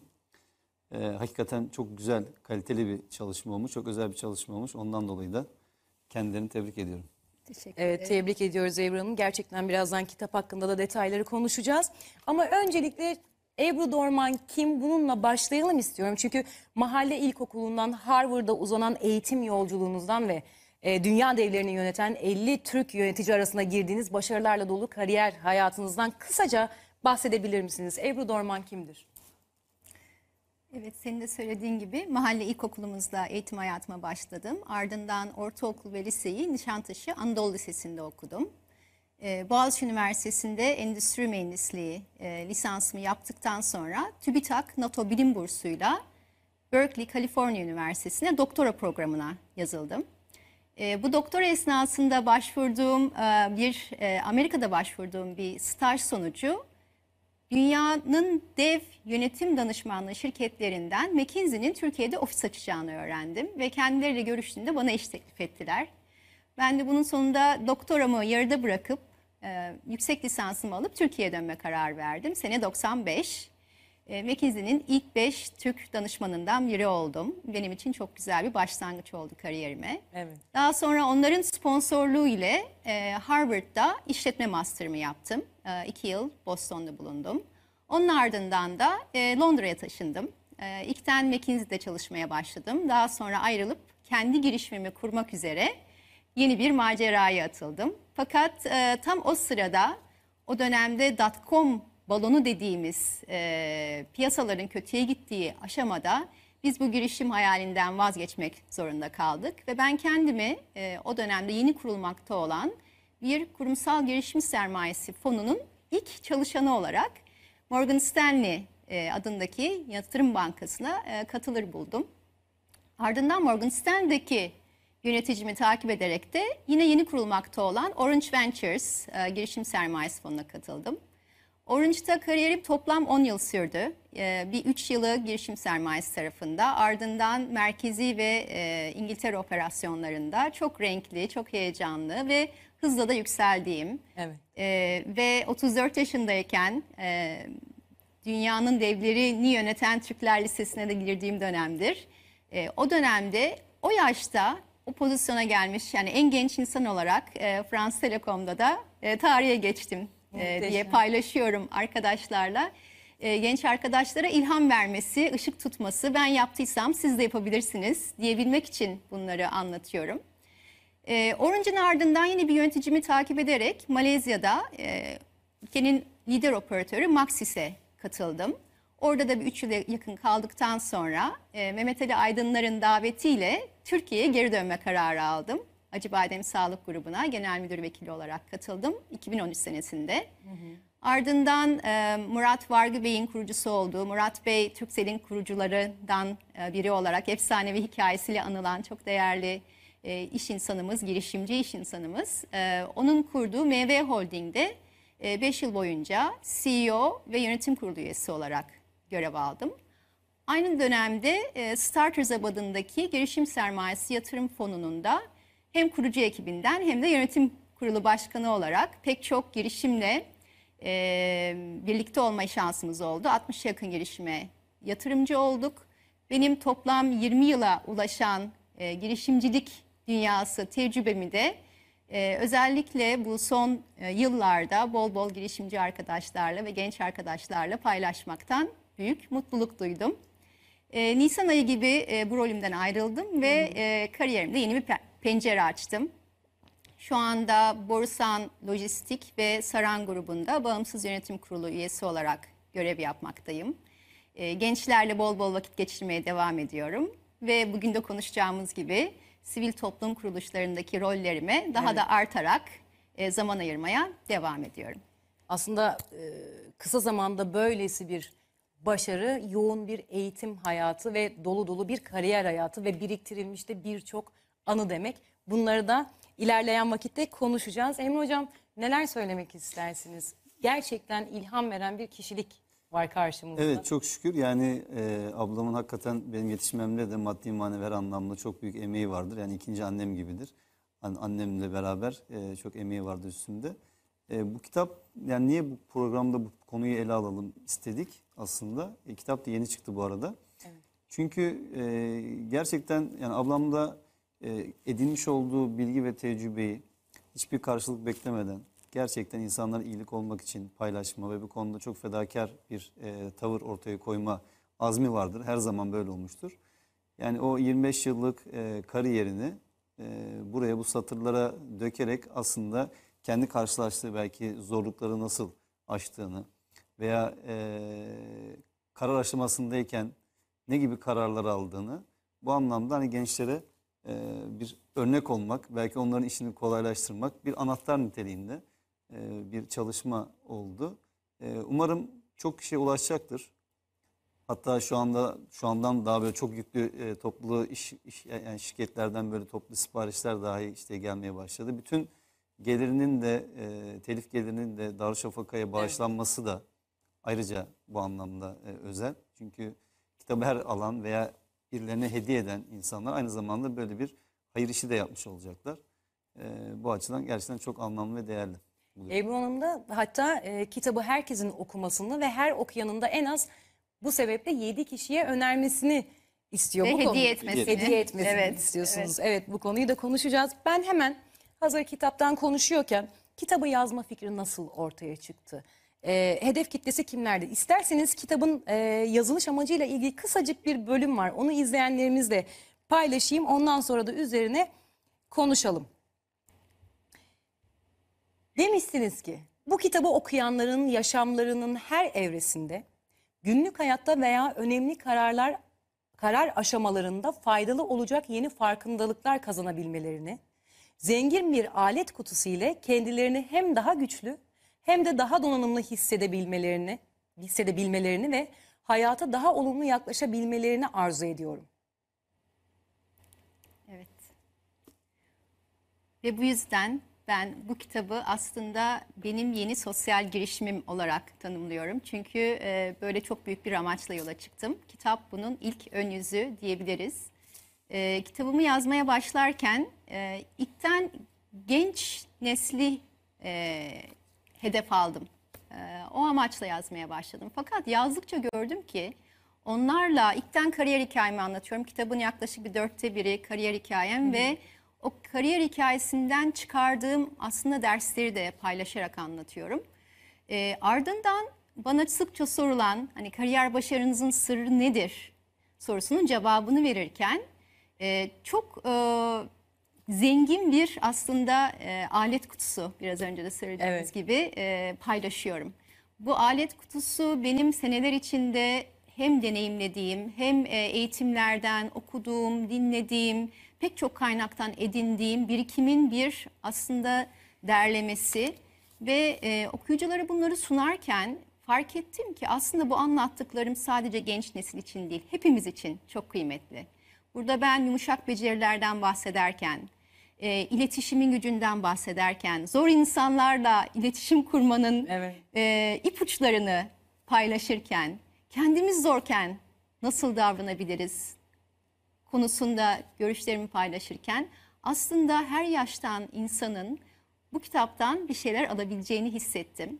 E, ve öyle ümit ediyorum ki e, çok geniş bir okuyucu kitlesiyle pek çok insanın kalbine dokunur ve onların hayatında ve onların etrafındaki insanların hayatında çok olumlu bir etki yaratır. İnşallah çok eminim çünkü benim de e, kitabı okuma şansım oldu programa hazırlanırken.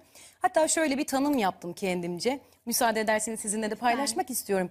İnsanın hayatta doğru mentorla karşılaşması çok değerli bir şeydir. Çünkü bazen doğru mentorun e, ufacık bir dokunuşu bile çok büyük etkiler yaratabilir. Ve aslında şundan bahsediyorum. O anlık ve kısa aydınlanma duygusundan. Ve bu kitapta o anlık ve kısa aydınlanma duygularını o kadar fazla yaşıyoruz ki o hem bu e, biraz mentor kıvamında aynı zamanda da çok hoş ve e, çok keyifli bir sohbet havasında da bir kitap olmuş. O yüzden herkese hitap eden, girişimcilik hakkında konuşurken bile insanın kendi hayatından parçalar bulduğu, kendine dersler çıkardığı, aydınlanmaları sık sık yaşadığı muazzam bir çalışma olmuş gerçekten. Bunu Elinize duymak- kaleminize sağlık tekrar. Bunu duymak ne kadar mutlu edici. Tam da hedeflediğim e, buydu. E, inşallah çokça insan bu duyguları hissederek kitabı okur İnşallah. ve defalarca okur. E, benim e, hayatımda e, birden fazla okuduğum kitaplar oldu ve her okuduğumda bana farklı hitap etti. O anki ihtiyacıma göre ne almam gerekiyorsa onu bana verdi. Bu kitapta da çok zengin paylaşımlar var. Ee, her okuyuşumuzda belki başka bir şeylere dikkatimizi çekecek, farkındalığını yaşayacağız. Onu hayatımıza katmaya başlayacağız. İnşallah defalarca ve bol bol faydalı olsun. İnşallah eminim öyle olacaktır değil mi Emre Hocam? Evet kesinlikle ben de öyle ümit ediyorum. Çok Yani- yelpazesi geniş bir Ve bence bu bir başlangıç olacak diye tahmin ediyorum. Ee, çünkü Ebru'nun yazmayı da sevdi. Ee, biraz bizden de bulaşmış herhalde evet. yazarlık. O yüzden e, devamı gelecek diye ümit ediyorum ve çok da hayırlı faydalı bir e, hizmet olacak yani özellikle e, karar aşamasındaki dediğim gibi ve gençler için bir rota belirlemede yol gösterici olacak. İnşallah, inşallah bir sonraki kitabınızda hızlıca bize ulaşır. Peki şimdi bugün artık saat itibariyle e, 20 Mart Dünya Mutluluk Günü konumuzla da alakalı olduğu için paylaşmak istiyorum. Bildiğiniz gibi Birleşmiş Milletler 2012 yılında dünya üzerinde yaşayan insanların e, mutlu oldukları fikrini hatırlayabilmeleri ve bugünü kutlayarak farkındalık yaratmaları için 20 Mart'ı Dünya Mutluluk Günü olarak ilan etti. Bugün de 20 Mart Dünya Mutluluk Günü. Bu vesileyle de herkesin e, Dünya Mutluluk Günü kutlamış olalım. E, yine kitabınızdan kısacık bir e, bölüm okumak istiyorum. Ondan sonra başarı ve mutlulukla alakalı sorumu soracağım. Diyorsunuz ki benim için başarı mutlu olmak, hayata coşkuyla bağlı olmak, kendini sevmek, sevilmek, insanlık için faydalı işler yapmış olmaktır. Başarı ulaştığımız mevki veya elde ettiğimiz güç ile ölçülmez. Ün ya da ünvan sahibi olmak ya da çok para kazanmakla ölçülmez. Başarı bir hedef değil, bir yolculuktur. Başarı bir hedef değil, bir yolculuktur cümlesini biraz daha açabilir miyiz? Tabii. Ee, şimdi hayatta hedeflerimiz olması çok önemli. Yani hayatımızın bir amacı olması, bir anlamı olması müthiş önemli. Ee, bu cümleyle olmasın demiyoruz. Ama o amaca ulaşırken nasıl ulaştığımız en az o amaç kadar önemli. Buradaki e, vurgu o.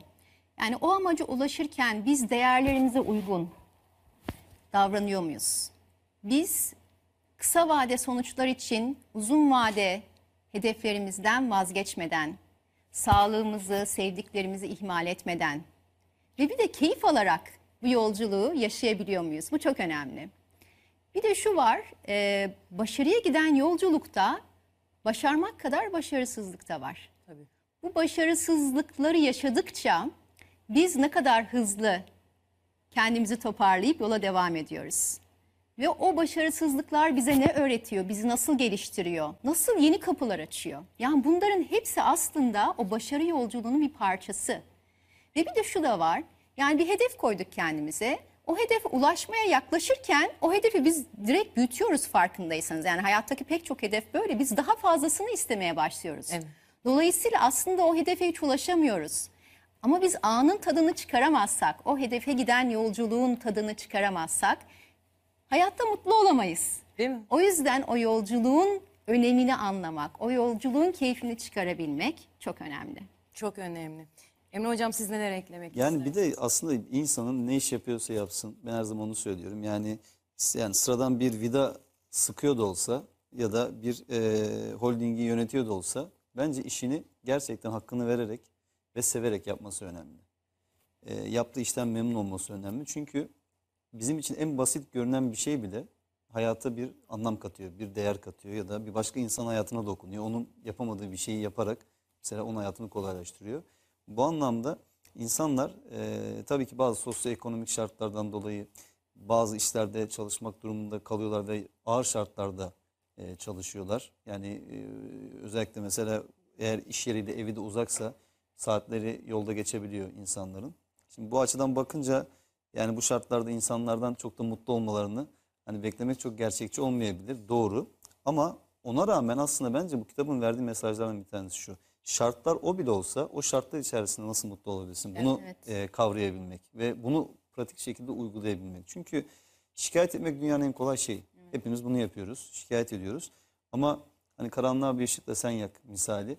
Acaba ne yapıyoruz? Yani bu e, şikayet edilen durumları düzeltmeye yönelik olarak mesela biz birey olarak ne yapıyoruz? Ya da yani e, eleştirmek de aynı şekilde şikayet etmek gibi dünyanın en konforlu şeyi, en kolay şeyi ama yani eleştirdiğimiz şeylerin düzelmesi için acaba e, aksiyon alabiliyor muyuz? Bu anlamda faydalı bir takım şeyler gerçekleştirebiliyor muyuz?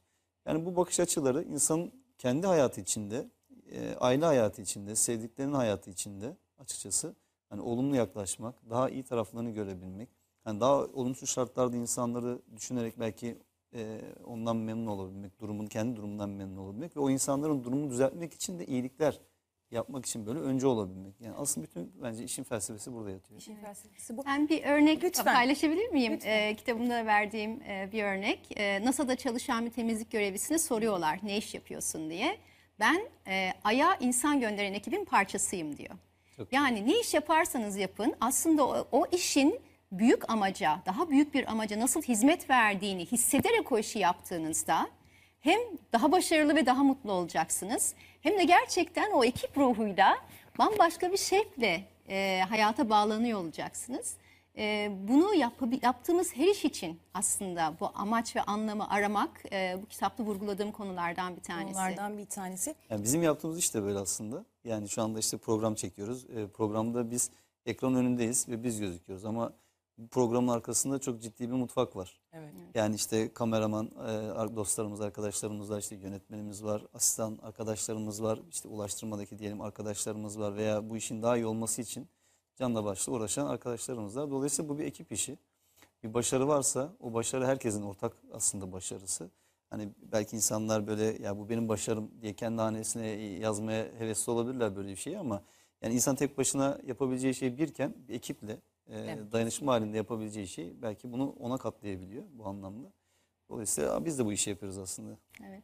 Aynı zamanda e, şu noktaya da vurgu yapmışsınız Ebru Hanım kitabınızda.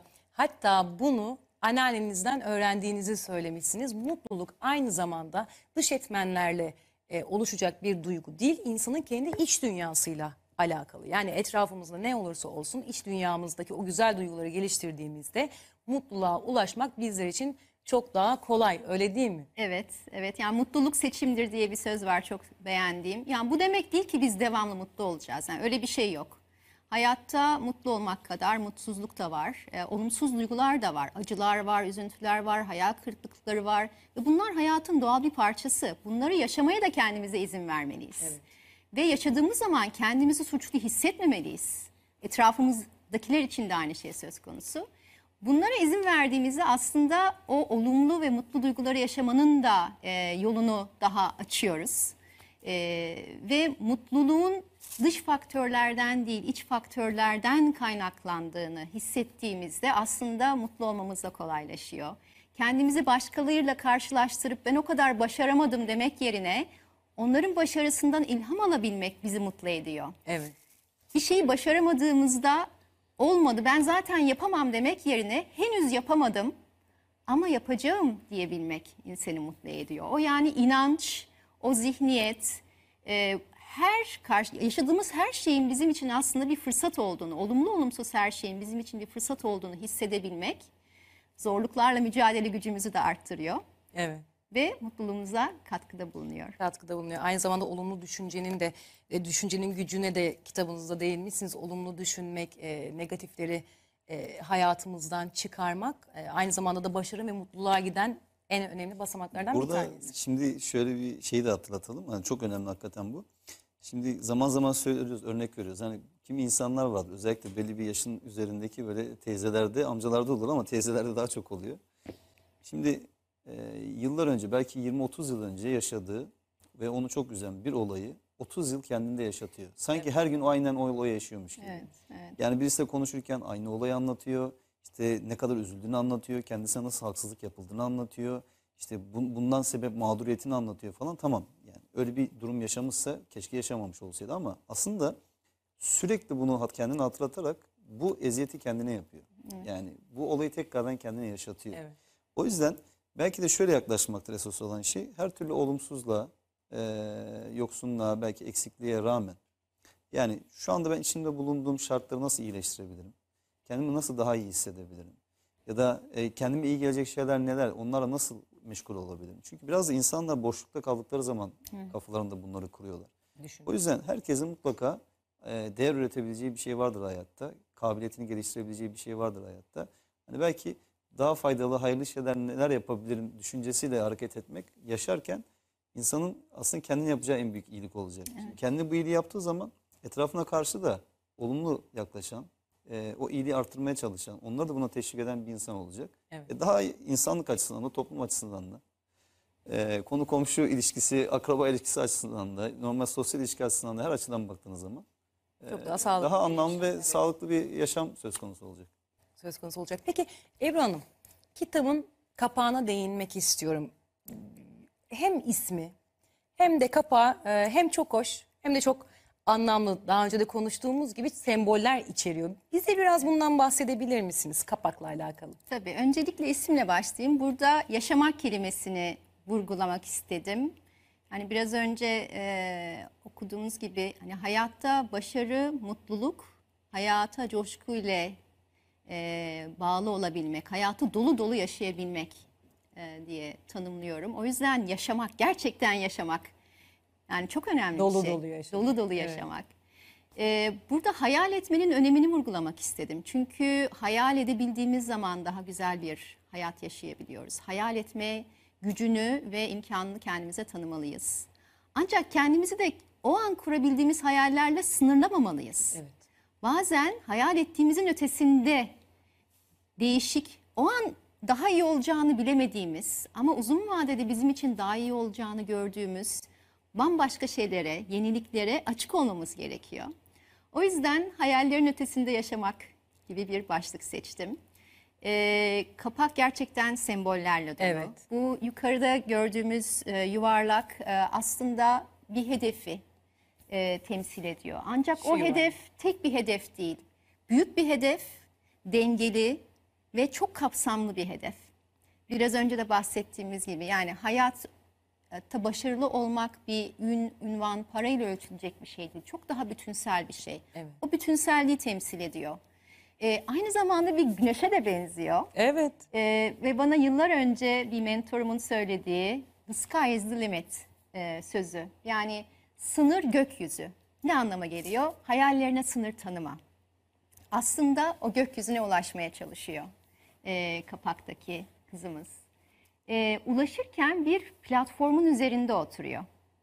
Evet. Bu platform onun eğitimini, kendisini ne kadar iyi geliştirdiğini, onun e, zihniyetini, hayata bakış açısını temsil ediyor. O platform aynı zamanda o hedefe ulaşmak için destek istediği ve ona yardımcı olabilecek herkesi temsil ediyor. Bireyler, mentorlar, ailesi, arkadaşları, e, kurumlar tüm o destek mekanizmalarını temsil ediyor. Yine kızımız e, hedefe ulaşırken bir çaba sarf ediyor. Tabii ki çalışmadan hayatta hiçbir şey elde edemiyoruz. Evet. Çalışmak çok önemli. Fakat dikkat edersen kendini kasmıyor. Mutlu. Gayet rahat ve mutlu Gayet görünüyor. rahat. Yüzünde Ümitle, tebessüm yüzünde tebessüm var. Çalışmaktan, çaba sarf etmekten memnun. O hedefi gözünde canlandırıyor. O hedefi görüyor. Ve umutla bakıyor, geleceğe umutla bakıyor. Burada kendine inanıyor, başarabileceğine inanıyor. Bütün bunlar aslında kitapta anlattıklarımı çok güzel özetliyor. O yüzden e, ben bu vesileyle hem e, kitabımızın kapağına poz vererek e, böyle önemli bir katkıda bulunan yeğenimiz Evet. e, Zeynep Dorman'a teşekkür ediyorum. Hem de bu kitap kapağının e, konseptini e, bulmama yardımcı olan en yakın arkadaşlarımdan Maria grafik e, tasarımcı Londra'da yaşıyor.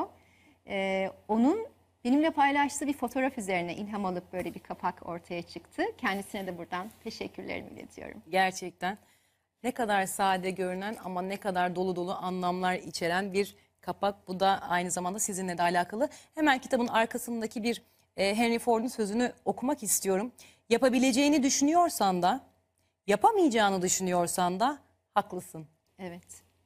İnançlarımız hayatın bizim için yaratacağı sonuçları belirliyor. belirliyor. Evet peki e, kitabınıza girişimcilik konusuna da yer vermişsiniz. Aynı zamanda bunu kendinize hobi haline getirmişsiniz.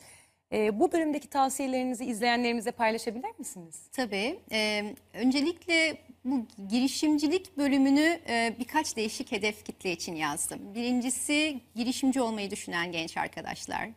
İkincisi e, anne babalar, çocuğu girişimci olmak isteyen anne babalar.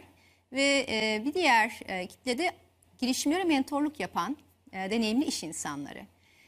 Bu bambaşka bir dünya. Bu dünyayı merak eden insanların da okuyup e, keyif alacağını ümit ediyorum. E, girişimcilik dünyasıyla ben kendim girişimci olma, e, kararı verdiğim andan itibaren yani 20 yılı aşkın süredir iç içeyim.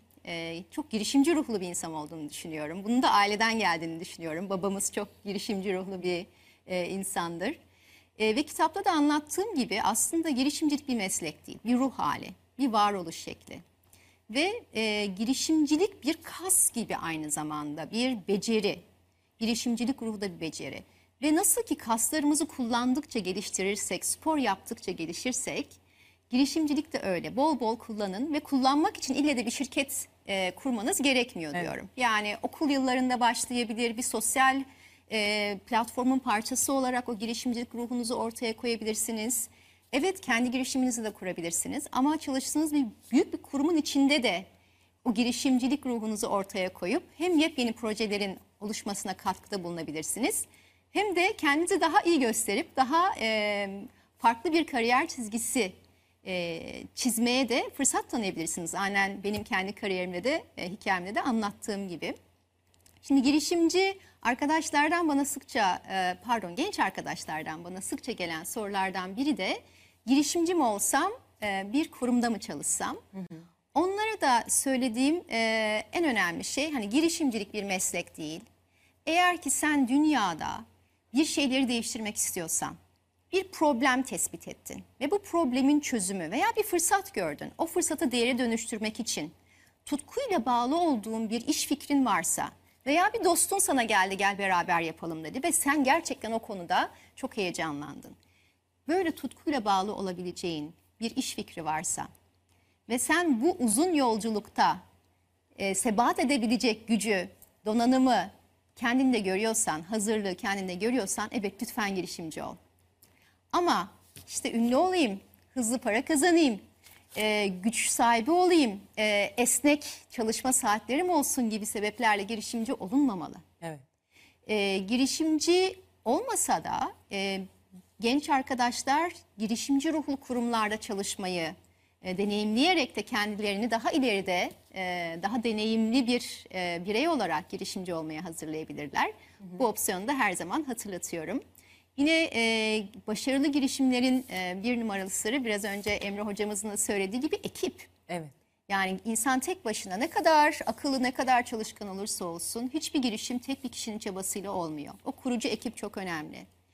O iş fikri kadar o iş fikrinin iş modeli çok önemli. Yurt dışına açılabiliyor olması, gerçekten e, büyük etki yaratması ve büyük bir değere ulaşması açısından çok önemli. Tüm bunları o girişimcilik bölümünde anlattım. Evet detaylarını merak eden izleyenlerimiz kitapta girişimcilik bölümünden okuyabilirler. Aynı zamanda da yine girişimciliği tanımlarken hayatla da çok güzel bağladığınız noktalar var. Hayatın her alanında aslında girişimci olmakla ilgili çok güzel anekdotlar da içeriyor. Emre Hocam siz neler eklemek istersiniz? Şimdi şöyle tabii e, bu girişimcilik meselesinin uzmanı burada. O yüzden hani ben onunla ilgili çok bir şey söyleyemem ama sadece şunu sö- söyleyebilirim. Bazen hani e, gençlik dönemi böyle e, kanın hızlı aktığı dönemler e, biraz fazla girişimci olabiliyor bazı genç arkadaşlarımız. Dolayısıyla ayaklarının yere sağlam basması önemli. İnsan önce kendinin farkında olması önemli. Yapabileceklerinin farkında olması önemli. Sonra bu sosyal ağ çok önemli. Yani insanlarla ilişki. Ee, birilerine yardımcı olmak, birilerine destek olmak, ihtiyaç duyduğun zaman aynı şekilde yardım ve desteği görebilmek. Yani bencil olmamak, hani ben merkezli yaklaşmak, ben başarılı olayım değil. Biz başarılı olalım. Hani ee, insanları kıskanmak değil, imrenmek.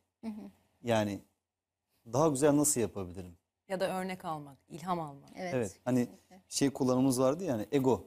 Ego sistem değil, ekosistem. Evet. Yani insanın böyle gerçekten hayata değer katmak üzere e, faaliyette bulunması. Ben şimdi tabii kendi alanımla ilgili düşündüğüm zaman mesela Kur'an-ı Kerim'de bununla ilgili aslında birçok başlık çıkartılabilir. Hatta böyle bir çalışma da çok harika olur. Bilmiyorum ablamla Beraber böyle bir çalışma. kitap yazmamız için İnşallah. güzel bir Hadi inşallah. Mesela- başlık bulduk. Evet. Yani şimdi Kur'an-ı Kerim'de mesela işte boşalır boşalmaz yeni bir işe koyuluyor.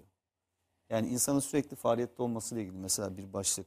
Ümit kesmemek mesela sıklıkla vurgulanan mesela Allah'ın rahmetine ümit kesilmemesi.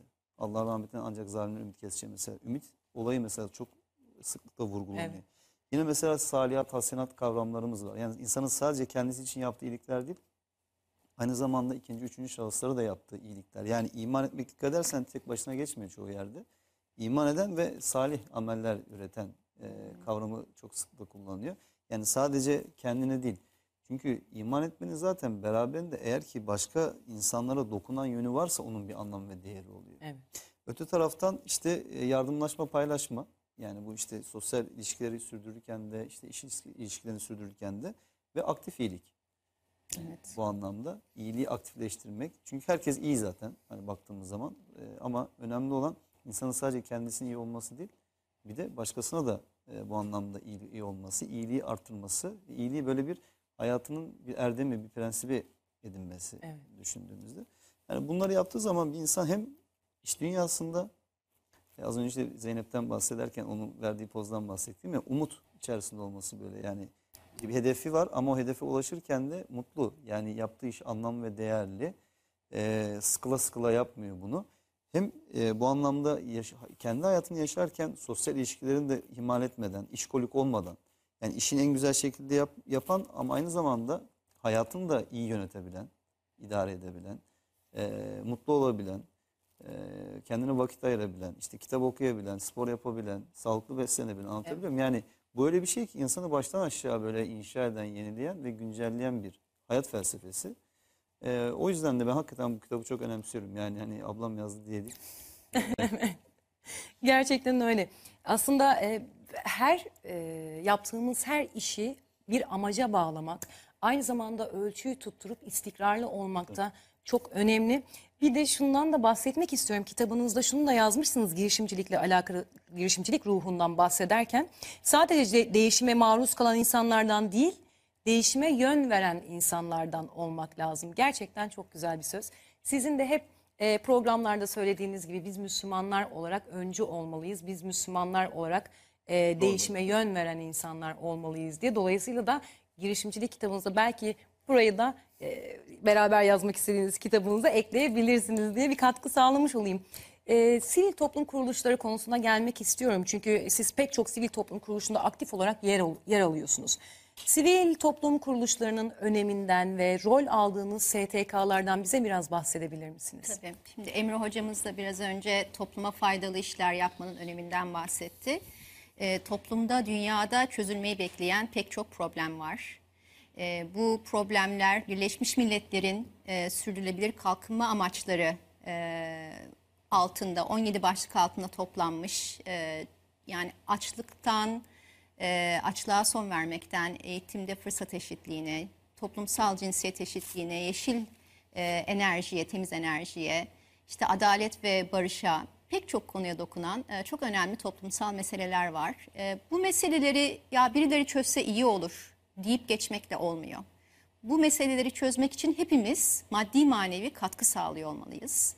Bunu yapan kurumlar da e, sos, e, sivil toplum kuruluşları, STK diye e, kısaca bahsettiğimiz. Bunlar neler? Dernekler, vakıflar, odalar, meclisler e, pek çok e, değişik formda olabiliyor. Ama e, aslı gönüllülük e, ilkesine dayalı olan e, bu kuruluşlar e, çok önemli bir görev üstleniyorlar toplumda. Dolayısıyla ben her yaştan e, insanımızı bu kuruluşlara maddi manevi her türlü destek vermeye davet ediyorum. Kitabımda hedeflediğim e, konulardan bir tanesi de bu. Evet. Ve bunun başlamanın da bir yaşı yok diyorum. Yani maddi destek sağlamanın da yaşı yok. Hatta işte okuyucularımı açık açık platformuma yönlendiriyorum. Diyorum ki sadece bu kitabı alıp Darüşşafaka'ya dolaylı olarak bir katkı sağlamakla kalmayın. Ayda 10 lira bile olsa her ay bir bağışta bulunun. Ve hangi kuruma bağışta bulunacağınızı bilemiyorsanız da gidin bakın açık açık diye bir platform var. Oradan gönlünüze en yakın olanı seçin ve başlayın. Buna başlamanın yaşı yok. Yani gencecik bir arkadaş bile harçlığından 10 lira ayırıp bunu küçük yaşta yapmaya başlayabilir. Çok daha değerli olur. Kesinlikle, Evet. kesinlikle. Ee, ben pek çok sivil toplum kuruluşunda rol alıyorum e, dediğin gibi. Ee, bunlardan bir tanesi e, Çöpüne Sahip Çık Vakfı. Murat Vargı Bey'in kurucusu olduğu 2015 yılında kurulmuş olan ve e, toplumda bir davranış dönüşümü yaratmaya çalışan çeşitli farkındalık çalışmaları ile çevreyi temiz tuttuğumuz, daha az çöp ürettiğimiz, o çöpü doğru yere attığımız ve sürdürülebilir bir e, hayata, temiz bir çevreyle katkıda bulunduğumuz bir toplum yaratmak için hem farkındalık hem eğitimler hem davranış dönüşümü yaratıcı projeler e, üstleniyoruz. Savunuculuk faaliyetlerimiz oluyor. E, diğer taraftan girişimcilik alanında STK'larda rol alıyorum. E, Endeavor Derneği global bir dernek. E, onun Türkiye e, bacağında yönetim kurulu üyesiyim. Aynı zamanda e, sevgili Sinan e, Yaman tarafından kurulmuş olan Yanguru Akademi'de hayal ortağıyım. Bayılıyorum bu kelimeye, hayal Evet. ortağı. E, hayal ortağı olarak e, YGA'lı gençlerin kurmuş olduğu sosyal girişimlere mentorluk yapıyorum. Bu bana gerçekten büyük keyif veriyor. Ee, diğer taraftan e, eğitimde fırsat eşitliği kitapta da e, altını çizdiğim bir konu. E, Darüşşafaka Cemiyeti'nin üyesiyim. E, yıllardır destek veriyorum Darüşşafaka e, öğrencilerine ve umarım bu kitabımla çok daha büyük bir destek sağlıyor olacağım ve daha çok insana da aslında e, yine e, ilham verip e, daha çok STK'ya, daha çok kişinin fayda sağlamasına da e, vesile olmayı ümit ediyorum. Ee, kadının toplumdaki yeriyle ilgili ve e, özellikle genç kızlarımızın STEM alanında yani e, bilim, e, mühendislik, e, matematik ve teknoloji alanlarında daha fazla okuyup daha fazla meslek edinmesini destekleyen işte Teknolojide Kadın Derneği, Türkiye'nin Mühendis Kızları gibi programlarda e, destekçi olarak yönetim kurulunda veya danışma kurullarında rol alıyorum. Ee, ve son olarak da yönetim kurulunda Kadın Derneği. Evet. Kurumlarımızın en üst yönetim mecrası olan yönetim kurullarında da kadınların e, yeteri kadar temsil edilmesi gerektiğini hepimiz biliyoruz. E, fakat bu yolda da alacak, e, gidilecek çok yolumuz var ve e, bunu da desteklemek üzere e, çok değerli farklı farklı kurumlar aslında e, çalışmalarda bulunuyor. Ben de bunlardan birinin kurucu yönetim kurulu üyesiyim. Ee, inşallah e, bu kitabı okuyan genç arkadaşlar yönetim kurulu seviyesine geldiğinde artık bu konu mesele olmaktan çıkar. İnşallah. Ve e, böyle dernekler artık kendilerini imha eder hale gelirler. Çünkü konuyu İhtiyaç konuşmaya kalmaz. gerek kalmaz. Evet, inşallah. Yani aslında bizler de birey olarak hepimizin elini taşın altına sokması gerek. Dünyadaki e, olumsuz meseleler işte doğa kirliliği, çevre kirliliği, e, eşitsizlik, kadın hakları e, gibi birçok konuda hepimizin e, elini taşın altına sokması lazım. Bir laf vardır, herkes kendi kapısının önünü süpürse bu ülke gerçekten tertemiz olur. Çok doğru. 10 lira bile bir süreklilik sağlandığı sürece her ay 10 lira bile aslında o toplumdan çok hızlı bir geri dönüş almamızı sağlayacaktır Kesinlikle. söylediğiniz gibi. Öyle değil mi? Emre Hocam? şimdi kitapta da e, okudukları zaman zaten görecekler bu hakikaten e, formüller çok hoş. Mesela orada benim hatırladığım şöyle bir şey var. Normalde insanlar hep bu pazartesi diyetleri vardır. Yani pazartesi başlanacak diyetler bir türlü başlanmaz. O pazartesi bir türlü gelmez. Ya da işte spor işte yapacak Evet. insanlar ve işte sürekli böyle o e, spor yapmayı kendini hazır hissettiği za- zaman yapmayı hedefler ama bir türlü hazır hissetmez. O yüzden mesela her gün 10 dakika bile olsa yani çok az bir zaman gözüküyor. 10 dakika bile olsa bir esneme, bir spor ya da bir yabancı dil öğrenmek istiyorsa 10 dakika bile olsa ona vakit ayırmak ya da başka herhangi bir şeyle ilgili. Aslında o hem sürekliliği sağlıyor beraberinde hem de bir süre sonra belki de o sürenin de artmasını, daha da verimli şekilde kullanılmasını beraberinde getiriyor. Yani e, dikkat edersen Kur'an-ı Kerim'de e, inananların özellikleri sayılırken onlar bollukta da darlıkta da infak ederler diyor. Yani Allah yolunda harcarlar diyor. Yani bir insanın mesela benim elimin e, bollaşmasını, rahatlamasını bekliyorum deme lüksü yok bu anlamda. Sıkıntıda bile olsa mutlaka kendinden daha kötü durumda bir insan var. Yani bir ekmeğin varsa onu bölüşebilirsin, ikiye üçe bölebilirsin. İşte üç tane zeytinin varsa e, birer tane paylaşabilirsin misali.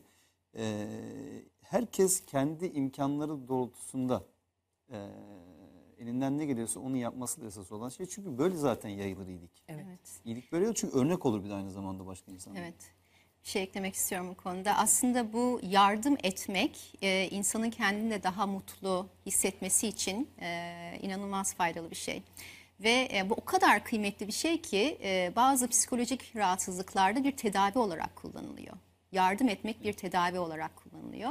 Kitabımda yer verdiğim e, başlıklardan bir tanesi de yardım etmek ve yardım istemek. Evet. Ee, çok önemli. Doğru. Yani yardım etmenin önemini tabii ki vurguladık ama yardım etmeyi, e, yardım isteyebilmeyi bilmek de çok kıymetli. Ve Ben bu konuda çevremde e, zorlanan kişilere şöyle bir tavsiyede bulunuyorum. Yazdım da. E, ben yardım etmeyi çok seviyorum. Yardım ettiğimde çok mutlu oluyorum. Dolayısıyla ben senden bir yardım istediğimde sana mutlu olma şansı tanıyorum. Sana bir hediye veriyorum. Eğer ki sen bana yardım edebilirsen mutlu olacaksın. Ben de mutlu olacağım. Yardım edemezsen bile bana onu şu sebepten dolayı edemiyorum veya şimdi edemiyorum dediğinde en azından benim senden samimiyetle böyle bir şey istemiş olmamdan dolayı da mutlu olman lazım. Aslında o bir samimiyet göstergesi. Evet. Dolayısıyla her halükarda mutlu ediyorum senden yardım isteyerek. Evet. Hani bu bakış açısıyla yaklaştığımızda yardım etmek kolaylaşıyor. Ve siz yardım ettikçe, yardım istedikçe aslında e, inanılmaz bir e, döngü yaratıyorsunuz. Döngü yaratıyor, evet. Erdemli bir döngü yaratıyorsunuz ve e, gittikçe artan bir bolluk, bir mutluluk e, yaratmış oluyorsunuz. Yardımın olduğu her yerde işte ya kişi karşısındakini iyileştirdiğinde iyileşir denir ya gerçekten de öyle yardımın olduğu gerek yardım eden tarafta gerek yardım alan tarafta aynı mutluluk etkisini muhakkak yaratıyor. Aynı iyileştirici etkiyi muhakkak yaratıyor. Kitabınızda da buna değinmişsiniz. Çok da güzel anlatmışsınız. Burada ufak bir şey ekleyeyim. Şimdi bu özellikle bu STK'larla ilgili, yani sivil toplum kuruluşlarının e, fonksiyonuyla ilgili. Şimdi tabii ister istemez e, çoğu zaman haberlere yansıyan, sosyal medyaya yansıyan olumsuz görüntülerle karşılaşıyoruz. Gerçekten işte e, kadına şiddet, işte çocuğa şiddet, ne bileyim hayvanlara şiddet falan gibi bir takım böyle gerçekten olumsuz şeylerle karşılaşıyoruz ama şunu da gözden kaçırmamak lazım. Yani bunlar daha e, algıda seçicilik dediğimiz dikkat çekici, daha haber niteliği taşıyan şeyler olduğu için ön plana çıkıyor. Aslında insanlar bu kadar kötü değil. Hatta birçok insan kötü değil aslında. Yani iyi insanlar kötülük yapan insanlardan çok daha fazla. Ama ne gerekiyor biliyor musun? Yani o insanları harekete geçirmek gerekiyor. Yani iyi insanları kendine iyi olmaktan başkasına da iyi olmaya dönüştürmek gerekiyor. İşte sivil toplum kuruluşları eğer ki bu fonksiyonu e, icra edebilirse, yerine getirebilirse asıl amacına ulaşmış olur. Bu anlamda yani biz mesela toplum olarak gerçekten aslında merhametli bir toplumuz. Evet. Yani böyle mesela milli meselelerde bir takım olumsuz olaylarda afet olabilir, işte deprem gibi vesaire gibi nasıl kenetleniyoruz mesela? Hiçbir böyle siyasi görüş vesaire bir şey kalmıyor. Hiçbir ayrımcılık kalmıyor. Herkes kenetleniyor. Gerçekten aslında bu potansiyelimiz var. İşte bunu arttırmak önemli olan ve insanlara iyilik yapmanın hem kendilerine hem başkalarına ne kadar güzel bir şey olduğu konusunda onlara o, onu hissettirebilme aslında buradaki e, temel mesele. Bence böyle olduğu zaman çünkü şu da var. Yani elimizde zaten insandan başka malzeme yok. Yani hani bu dünyayı bu hale getiren insan olduğu gibi dünyayı iyileştirecek olan da insan. İnsan. O zaman insan kalitesini arttırmaktır olan şey, niteliği arttırmaktır. İşte bu eğitim şeyi var. Sadece yani ders anlamında eğitim değil, de insanın kendini eğitebilmesi ya da insanı insani değerler üzerinden o erdemi kazandırabilmek. Yani bu yapıldığı zaman gerçekten herkes için çok daha güzel yaşanılabilir bir dünya olacak. Yani işte bazı görüntüler var mesela insanlar piknik yapmaya gidiyorlar. E bir bakıyorsun piknikten sonra o e, piknik yaptıkları alanın e, yaşanılmaz bir yere getirildiğini Evet. karşılaşıyorsun. İşte denizler ayrıca kirletiliyor, çevre kirletiliyor. Şimdi bu biz yaşıyoruz bu çevrede. Yani onun bir zararı olacaksa o zarar bize dönecek, çocuklarımıza dönecek, gelecek nesillere dönecek. E, her yer işte betonlaşmasından şikayet ediyoruz. İşte sürekli e, orman arazileriyle ilgili mesela şikayet ediyoruz. O yüzden yani hayatı böyle baştan aşağı güzel dokuyabilmek, güzel okuyabilmek ve daha anlamlı, değerli hale getirmek zor değil. Yapılması gereken tek şey nedir? Sorumluluk bilinciyle hareket etmek. Duyarlı bir insan olmak. Ben ne yapabilirim demek. Yani şikayet etmeyi tamam eleştirmek evet ama aynı zamanda ben nasıl iyileştirebilirim? Ben nasıl bir işin ucundan tutabilirim? Evet. Nasıl bir faydam olur mantığıyla yaklaşmak esas olan yani. Evet yani çok ya da az olup olması olmaması önemli Kesinlikle. değil. Önemli olan işin ucundan tutmak, ekibin bir parçası olmak Tabii. aslında. Sorumluluk bilincini geliştirmek. Peki e, kitabınızda sağlıklı yaşamla alakalı çok önemli bir bölüm var. Bu konudaki tavsiyelerinizi izleyenlerimize paylaşmanızı istiyorum. Çünkü mutlu olmanın ve başarılı olmanın en önemli basamaklarından biri de zihin ve e, duygu durumumuzun sağlıklı olması, bedenimizin sağlıklı olması. Tam da pandemi döneminde kişinin bağışıklığını yükseltecek çok önemli tavsiyelerde bulunmuşsunuz. Bunlardan biraz bahsedebilir miyiz? Tabii seve seve. Ee, dediğin gibi pandemi e, esnasında bizim en büyük zırhımız e, bağışıklık sistemimiz. Ve bu bağışıklık sistemimizi güç tutmak da bizim elimizde. Ee, dünyada her sene 40 milyon insan kronik hastalıklardan ölüyor. Ve bu kronik hastalıkların büyük bir kısmı da aslında önlenebilir hastalıklar. Dolayısıyla e, hem bağışıklık sistemimizi güçlendirmek hem de bu hastalıkları e, mümkün olduğu kadar önleyebilmek için e, dikkat etmemiz gereken bir takım başlıklar var. Bunların başında beslenme geliyor. Ne yediğimiz kadar ne yemediğimiz de. Bu konuda uzun uzun paylaştım. E, ardından egzersizden bahsettim. Hareketsizlik aslında e, çok e, zararlı bir şey. Yani sigara içmek kadar zararlı hareketsizlik. Dolayısıyla az da olsa vücudumuz el verdiği kadar e, hareket halinde olmalıyız her yaşta. Evet. E, ve bunların ağır sporlar olması da gerekmiyor diye de altını çizdim. Yani bu bir yoga olabilir, bir nefes egzersizi olabilir. O da bir spordur bir nevi. E, bir yürüyüş olabilir. Doğada yürüyüş yapmak insanın ruhuna da çok güzel gelen bir şey. E, ardından e, toksinlerden e, uzak kalmaktan bahsettim. Çünkü maalesef e, çevremiz toksinlerle dolu. Kullandığımız ürünler e, çok zararlı kimyasallarla dolu. Burada en çok dikkat edilmesi gereken kimyasalları ve bunların bize etkisini azaltmamız için dikkat etmemiz gerekenleri anlattım. Uykudan bahsettim. Uykusuzluğun bir e, eziyet metodu olduğunu söyleyerek başladım Evet. bölüme ve maalesef e, pek çok insan bu eziyeti kendi kendine yapıyor. Ee, Evet bazı insan daha az uykuyla da fonksiyonunu sürdürebilir ama uzun vadede uykusuzluğun çok büyük zararları var. Ee, Bunların bilincinde olmamız gerekiyor. Uyku kalitemizi arttırmamız için yapabileceklerimiz var onlardan bahsettim. Ve son bölüm senin de söylediğin gibi zihinsel ve duygusal durumumuz. Ee, Bu pandemi esnasında en olumsuz etkilenen e, sağlık başlıklarından bir tanesi maalesef.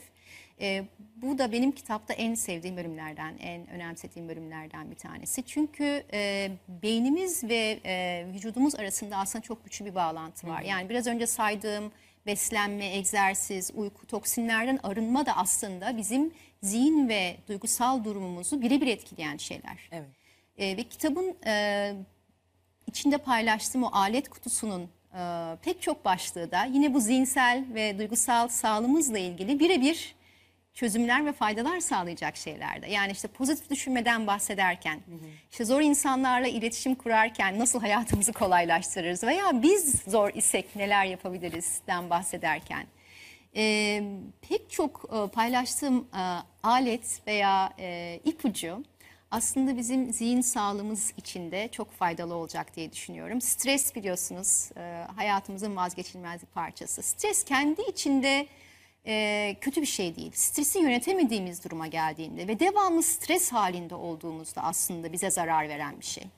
Yoksa düşünecek olursanız bir kas geliştirmek de kaslarımızı strese ma- maruz Evet. tutmak. Yani stres e, aralıklı olduğu müddetçe hiç problem değil. Fakat devamlı devamlı e, Kontrol acil durum durumunda yaşadığımız bu hayat e, bizi hastalıklara yönlendiriyor. Hem ruh halimizi hem fiziksel sağlığımızı etkiliyor. O yüzden o bölümde paylaştıklarımın da çok çok önemli olduğunu düşünüyorum. Gerçekten çok önemli. Orada yazdığım e, biraz önce sen de bahsettin. Yani bazen tek bir cümle okuyorsun ve hayatını bir sorgulamana sebep oluyor. O tarz çok cümleler var orada. Evet, evet, evet. Bunlardan bir tanesi de bana söylendi e, bir sene kadar önce. E, yabancı bir e, arkadaş şöyle dedi. Sen e, çok iyilik yapan bir insansın. Çok iyi kalplisin, çok merhametlisin. Ama kendine merhametli misin? Yani şu anda söylerken bile tüylerim diken diken oluyor. Kendimize merhametli değiliz. Yani burada paylaştığım tavsiyelerden, davet ettiğim e, konulardan bir tanesi de kendimize merhametli olmamız, affedici olmamız. Hem kendimize hem çevremizdekilere. Bu bize çok iyi gelecek ve şükretmemiz. Yani ben her gün güne şükrederek başlıyorum. Her gece şükrederek başımı yastığa koyuyorum ve bu ilaç gibi geliyor insana. Bunu da kesinlikle tavsiye ediyorum. Bir hayır vardır felsefeniz gerçekten e, kariyer hayatınızda da özel hayatınızda da size hep ışık olmuş bir felsefe aslında. Küçük bir kısım okumak istiyorum müsaade ederseniz. Biraz önce de konuşmuştuk ya olumsuz duyguları da insanlar e, hissetmeliler. Şöyle bir yazı var burada. Yalnızca iki tip insan acı, üzüntü veya hayal kırıklığı gibi olumsuz duyguları yaşamaz. Birincisi psikopatlar, ikincisi ölüler. Olumsuz duygular hissediyorsanız mutlu olun. Çünkü psikopat veya ölü değilsiniz. Olumsuz duyguları bastırdığımızda yoğunlaşmalarına sebep oluruz. Olumlu duyguları hissedeceğimiz kanalları da bloke ederiz. Evet. Olumsuz duyguları yaşamaktan korkmayıp ama aynı zamanda da zihnimizi olumluya çevirmenin ne kadar önemli olduğundan bahsediyorsunuz. Zihin ve duygusal sağlık durumumuzla Evet, ilgili. bu bir alıntı. Ee, Harvard Üniversitesi'nde mutluluk 101 Evet. dersini veren e, Sağ ol hocanın ben Şaş- Şahar'ın. Evet, çok çok hoş bir alıntı ee, ve çok çarpıcı gerçekten. Yani olumsuz duygulara hayatımızda izin vermeliyiz. O da hayatın bir parçası. Ne kendimizi ne çevremizdekileri onları yaşadıkları için yargılamamalıyız. Evet. Yani beden sağlığı ve zihin sağlığı bir arada sağlıklıyken sağlam kafa sağlam vücutta bulunur. Evet. O yüzden e, tüm zihinsel sağlığımıza, bedensel, duygusal sağlığımızı bir arada önemli olduğunu bilerek ona göre yaşamak durumundayız Emre Hocam değil mi? Yani burada az önceki konu bence çok önemli. İnsanın kendi gerçeğiyle yüzleşmesi, kendi gerçeğinin farkına varması. Hani hep e, işte antik Yunan düşünürleri de söylüyor ya kendini tanı, kendini bil.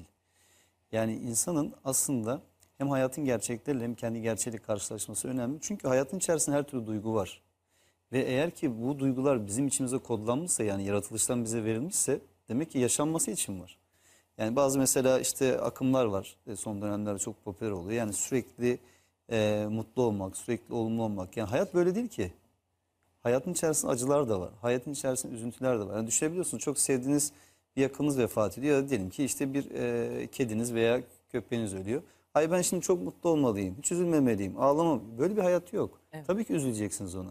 Yani ağlamak da gülmek kadar tabii bir şey, insani bir şey. Üzülmek de sev- sevinmek kadar insani bir şey. Ve insanın bütün bu duyguları yaşaması gerekiyor sağlıklı olabilmesi için. Hem ruh, ruhen hem bedenen sağlıklı olabilmesi için. Çünkü öbür türlü ne oluyor biliyor musun? Yani sen aslında bilinçaltına itiyorsun sürekli yaşamak istemediğin duyguları.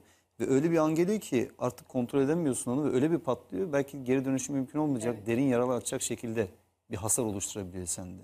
Bu sefer belki o zaman profesyonel desteğe ihtiyaç duyuyorsun. Belki ilaçlara ihtiyaç duyacak duruma gelebiliyorsun. O yüzden ölçülü bir şekilde insanın tabii ki her duygusunu yaşaması, eee, taşkınlıktan uzak bir şekilde, ifrat tefrit dediğimiz o taşkınlıktan uzak bir şekilde sevincini de, hüznünü de yaşaması ve aslında burada önemli olan eee, bu duyguların kontrol edilebilmesi. Yani duygularını kontrol edebiliyorsan az önce dediğimiz gibi stres de korku da zaten olması gereken e, duygulardı. Düşünsene yani bizi aslında doğada hayatta bırakan şeydir. Yani karşımızdan bir anda böyle vahşi bir e, hayvan geliyor. işte bize saldırıp bizi öldürebilir. Yani ona e, böyle gülücük verirsek muhtemelen hayatta kalma olasılığı Evet. düşer. Ama e, tabii ki kaçmamız gerekir. E, bizi kaçmamızı sağlayacak şey o strestir. O stres Korku. hormonunun salgılanmasıdır. O korkudur. Bizi hayatta bırakacak şey. Korkunun da e, üzüntünün de her türlü duygunun insan tarafından yaşanılmasıdır esas olan şey. Ama ölçülü bir şekilde ve kontrol edilebilir düzeyde. Evet. Zaten fıtratta da var olan tüm duygular ölçüyü tutturmak için birbirinin zıttı olan duygular hepimizin Tabii fıtratında olan duygular. Değerli kılan da o zaten. Evet. Yani siz mutlu olduğunuz bir anı değerli kılan şey mutlu olmadığınız anlardır aslında. Çünkü sürekli mutluluk hali stabil olan bir insanın zaten keyif alması, haz alması artık yani bir süre sonra alışkanlık haline gelir ve e, gerçek gerçek anlamda keyif almaz ondan. Sadece fiziken böyle mutlu gözükür. Yani aslında önemli olan o olumsuz duyguların bize ne söylemek istediğini anlayıp e, oradaki problemi çözmeye çalışmak. Peki son olarak şunu sormak istiyorum. Vaktimiz de iyice daraldı. Bu kitabı yazdınız. Bundan sonra ne yapmak istiyorsunuz? Bu kitabın mümkün olduğu kadar fazla insan tarafından okunmasını istiyorum. Ee, hedefimi çok yüksek tuttum. Her sabah e, bu kitapla milyonlarca insanın kalbine dokunayım. Onların hayatına ve onların çevresindekilerin hayatına olumlu bir etkide bulunmuş olayım diye dua ediyorum. Ee, kitabımı Türkçe yazdım. Ee, İngilizcesi de olacak ve inşallah sonra başka dillere de çevrilir. İnşallah. Kitabımı yazarken ilkten gençleri hedefledim ve e, aslında lise ve üniversite öğrencisi her genç Türkiye'de böyle bir kitabın varlığını bilsin istiyorum. Alsın, okusun ve kendisine bir takım dersler, öğrenimler çıkarsın ve bunları hayatına uygulamaya başlasın.